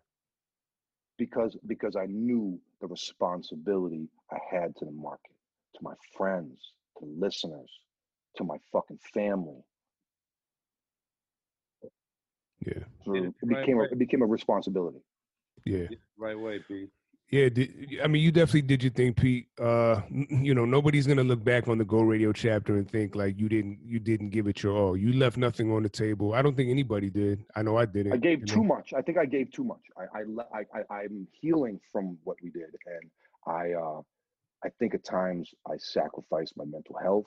I sacrificed my physical health, uh, and and I'm not going to do that again. I'm never going to put myself in a situation where I sacrifice my mental health to make someone some extra money, dude. Like it's not. It wasn't about what I was. It was like, how can I get the shit? up? Like, nah, bro, fuck that. Right. My own thing, man. Uh, uh, But Yeah. I think I, I think I know what I'm doing at this point, and I had the relationship I re- relationships I have that I, I think we'll be able to create something. And like I said when we started this, I never want to be in a situation where someone could take my show away from me again, man. I, Yeah. I bawled my eyes out for about a week when Go ended. I just purged. I was just so sad. And then once I got through that a little bit, I started to heal. I started to reflect, and um, I'm happy for the experience. I feel very grateful to the family. I feel grateful to Sam. They, Mhm. everybody did their best. The nature of the beast, man. It was just nature of the business. And COVID. If COVID didn't come, it would be we would be flourishing right now. It was. COVID. Yep. It's okay. But I got but but but but but Tone, I feel so healthy and ready for the next shit now. If it didn't end, it could have burnt me out and fucking ended me. I could have quit. Right. Yeah. Yeah, You you're know? right. Everything happens for a reason, man. We just got to embrace it. You know what I mean? It's all good, dog. And you guys all were a part of it. You guys having friends and family around. I'll tell you one of my biggest regrets is not getting Wiz on the air. Mm. That's all good. We What- talked about it a lot, We did. and I would and I and I and I, one of the one and I'm totally transparent with you. The one thing I was looking for from you was for you just to show up. right. I Which wanted you because because you think hearing these stories of what I've been through with that I was the guy out front the radio station banging on the door. Right. So I was looking sometimes for you just to be like, "Yo, Pete, I'm coming down right now," and I would have I would have been like, "Okay," but to, when you take somebody and you put them in there, I had bad experiences with that. So it's like I was looking for that extra step, but it never deterred or, dude, yo, I wanted you on the air. and it should have probably happened, but it didn't for a reason. It's okay. It's okay, bro. I It's, remember that. I remember Pete telling me that. Because you were looking for some. You I had talked to Wiz too. Wiz and I talked about it a few times about some stuff with the radio. Yeah. it's all good. But but but we but we live, we learn. We're all friends, and I think Wiz had a great experience with the channel, even though he wasn't a personality on the air. I think he I think he had a good time with it. You know what I mean? Yeah. You were part of it, Wiz. You were. You were in there with us. You know. Yeah. Sure, I felt that way. You Yeah. were. Your family, man. Family, big time. No doubt. No doubt. All right, Pete. Well, does anybody else have any other questions for him? Nah? Y'all good? Okay. Okay. I got a question for you guys. Okay. I got a question for you guys. I'll go like this. I'll go around the room. Lisa, Okay. fav- favorite personal moment. If you could pick one moment, Personal moment one personal moment. From Go? from Go? Mhm. Oh, okay. Favorite personal moment from Go. Um, the first day. The very first day. The Mm-hmm. When we when we when we're in the conference room. the conference from the conference room to It was shadowing special. you to uh leaving and going to um par not was it parlor to get the Mhm. burger we Mhm. was with some executives the first fucking day That's cool. That's cool. That's cool. That's Yep. cool. Tone, what is Yeah. the biggest thing that you learned as a personality working with me? Um, man, there's a lot. I would say that uh, this is what I'll say. Embrace your opportunities, even if they're not ones that you were expecting. And I say that because, like I said, when you called me that day, I lit- when I say this, people are like, nah, you must have thought. I literally never, ever, even once thought about being on the radio. I knew that. I Not knew that. one time did I think about this. I knew that. So when you called me, I was taken aback, like, yeah. And you're like, all right, come to the station tonight. And then I just came there that night and I just showed up every single day. I never, like, they, it got to a point where you were like, Tone, you don't have to come in every day now. Like, you're good.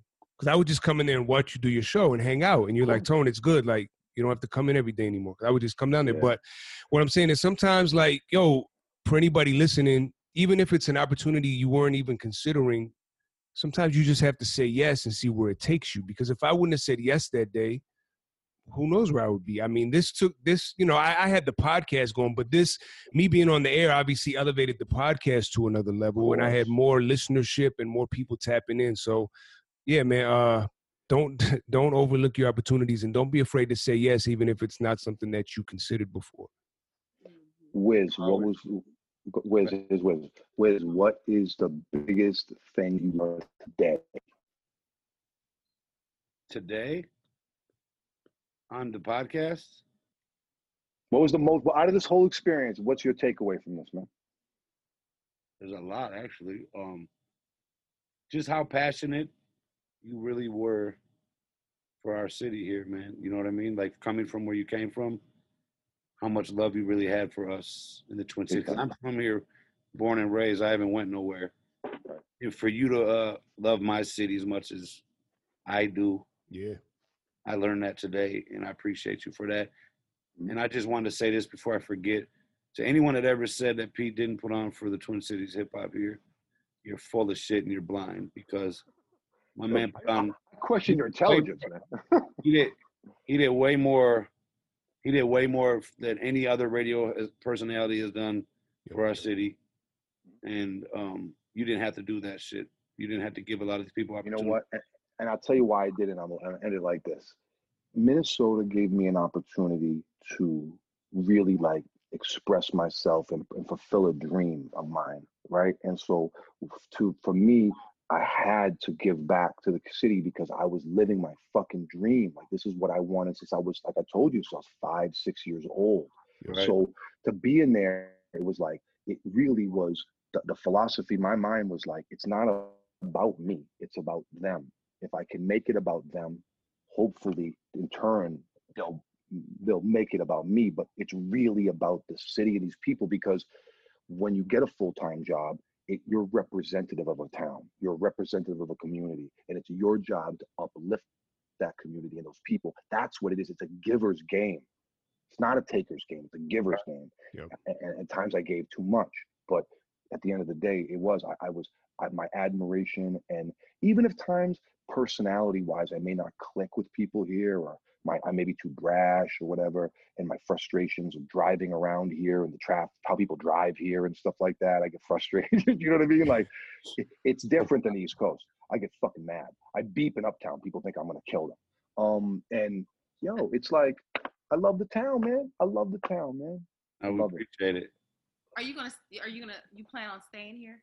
Yeah, my mo- my wife and my daughter are here. They're Minnesotans. That's what they. My wife is from here. My daughter goes to school here. Her friends are here.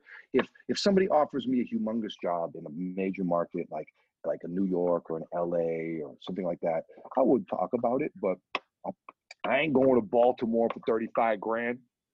I ain't going to fucking Indianapolis for thirty eight thousand dollars a year. I ain't going to fucking Arizona for sixty grand.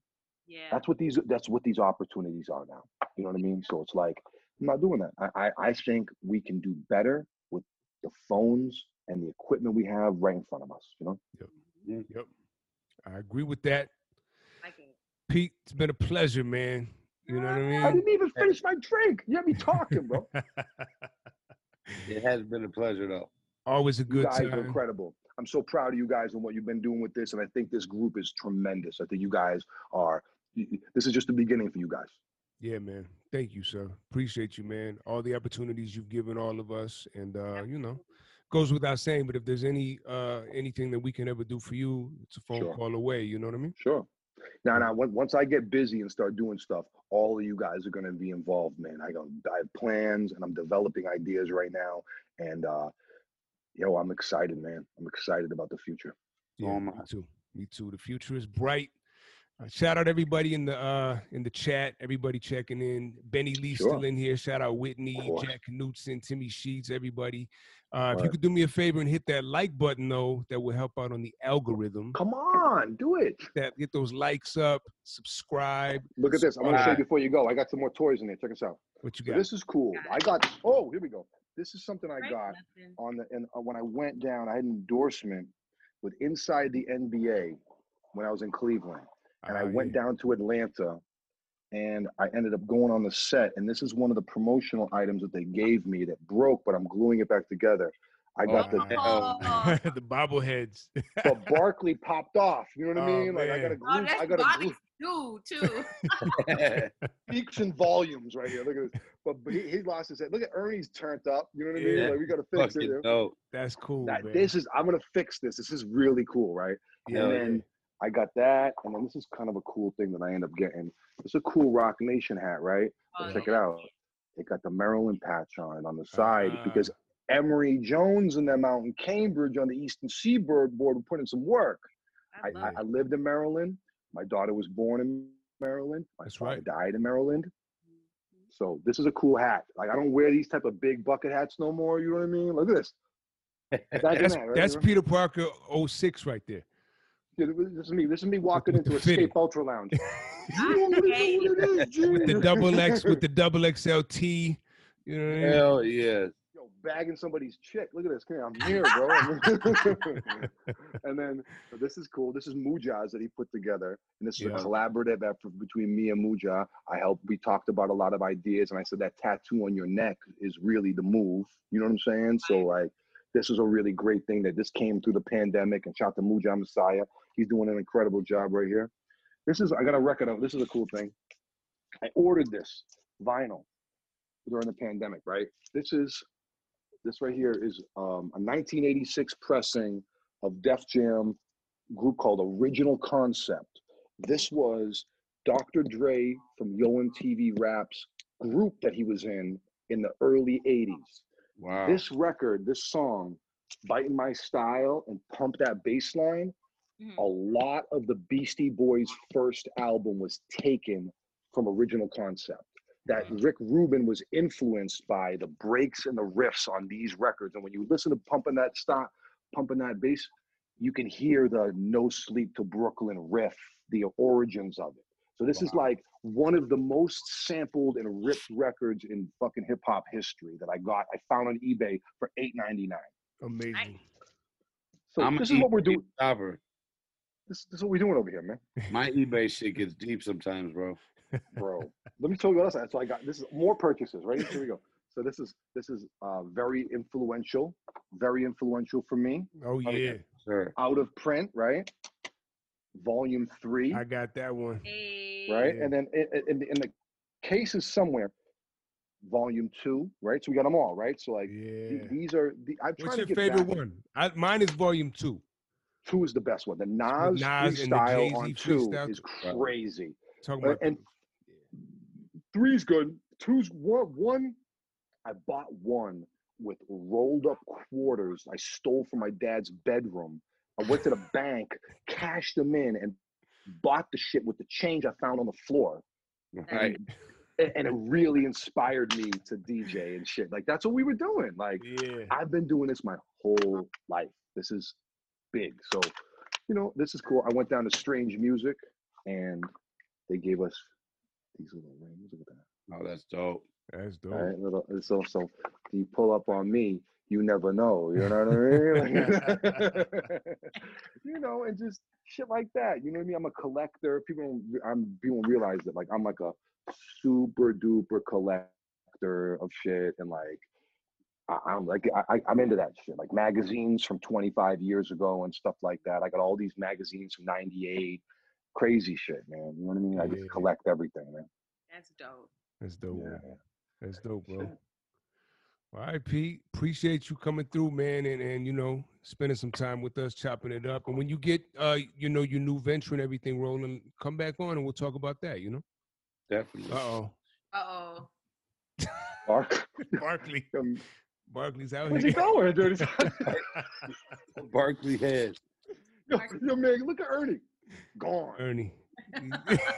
On. Gone. Turn. Ernie. Hey, hey, hey. Like, I like, could yo, tell you, when we were there on the set, I was standing in the back and I had a Cleveland Indians fitted in a red flannel on. And Shaq comes walking into the room. His feet were this long, right? I remember it was like boom, boom, boom. And he sees me with the fitted, and Shaq's like, points at me. I'm like, yo. I'm like, all right. So then we're chilling and whatever. I go up through like into like the sound where all the people that do the show work. And Yeah. Ernie is up in the sound room talking to the people, getting them ready for the show. He's such a nice guy, getting everybody prepped. And the day I went was right after Barkley made the comments about the Ferguson rioters and said that they mm-hmm. were idiots. And him and Kenny and Shaq were beefing, and they mm-hmm. were not in the same dressing rooms. They were all in different dressing rooms. And so they we were supposed to get 20 minutes with them, but we only got a meet and greet up on the stand where they sit. And I walked up and I walked towards Shaq. Mind you, I've been a fan since he was in LSU. So Right. I walk up, sitting down, he's almost as tall as me. I come around his, the back of him and I put my hand on his shoulder and I look down at him and I said, he goes, he's like, what's up, bro? I said, man, I said, I saw blue chips in the theater, bro. That, that was the only thing I could think of that was impressive. I'm like, I saw blue chips in the theater. He looks at me, he's like, word, word. And at that moment, I'm like, I'm talking to Shaq. I gotta go. So I'm like, I dip off. Now, now I'm on Ernie. I'm like, good to see you, Ernie. Then Kenny. Me and Kenny are friends. I have a relationship with Kenny because his his daughter was um an R&B singer, and he used to work the records in D.C. and come out there. So I knew okay. Kenny Smith. Kenny is the fucking man, bro. He is a- super cool. But so I'm like, what's up, Kenny? I dap Kenny. I look, and it's Barkley. So I'm like, what's up, Charles? And he's the nicest. Hi, how you doing, man? Hey, nice to see you. Doing all the Alabama Chuck. You know what I mean? I'm Yeah. like, hey, how you doing? I'm like, good. So I take the picture with them, and then they get up and leave. And I sat in Barkley's chair and picked his mug up and pretended to take a sip. I and they took remember that. You had that for your avatar for a while. for a while, right, right, right. So it, that was one of the greatest experiences of my radio career, being on the set of that show because I'm a 30 year watcher. Yeah, sure. That would have been something surreal. And I was, they shot the Christmas commercial that year while I was there, and I'm in the background. Oh, That- really? Yeah. You I already, mean, dude. I you already know this basketball shit, Pete. We, I would have went. Fuck the rappers, man. Dude, I, I, dude, I met Paul Pierce in LA. I'm like, you're a Boston legend, Paul. Come on. I hugged him. You know what I the truth. The truth. the truth. Not a great broadcaster, but a- amazing. Amazing. But amazing. He's saying some bullshit. right? Shout you out guys done? Are we Pierce. done? Yeah, we done or we're what's up? done, man. We're done. Fuck out of here. Look, I'm, I've had enough of you guys. Get out of here, man. right, Pete. Appreciate you, man. Love We out. guys, man. Peace. Bye, Pete. Bye, guys. Bye bye. Twin City Tone Podcast.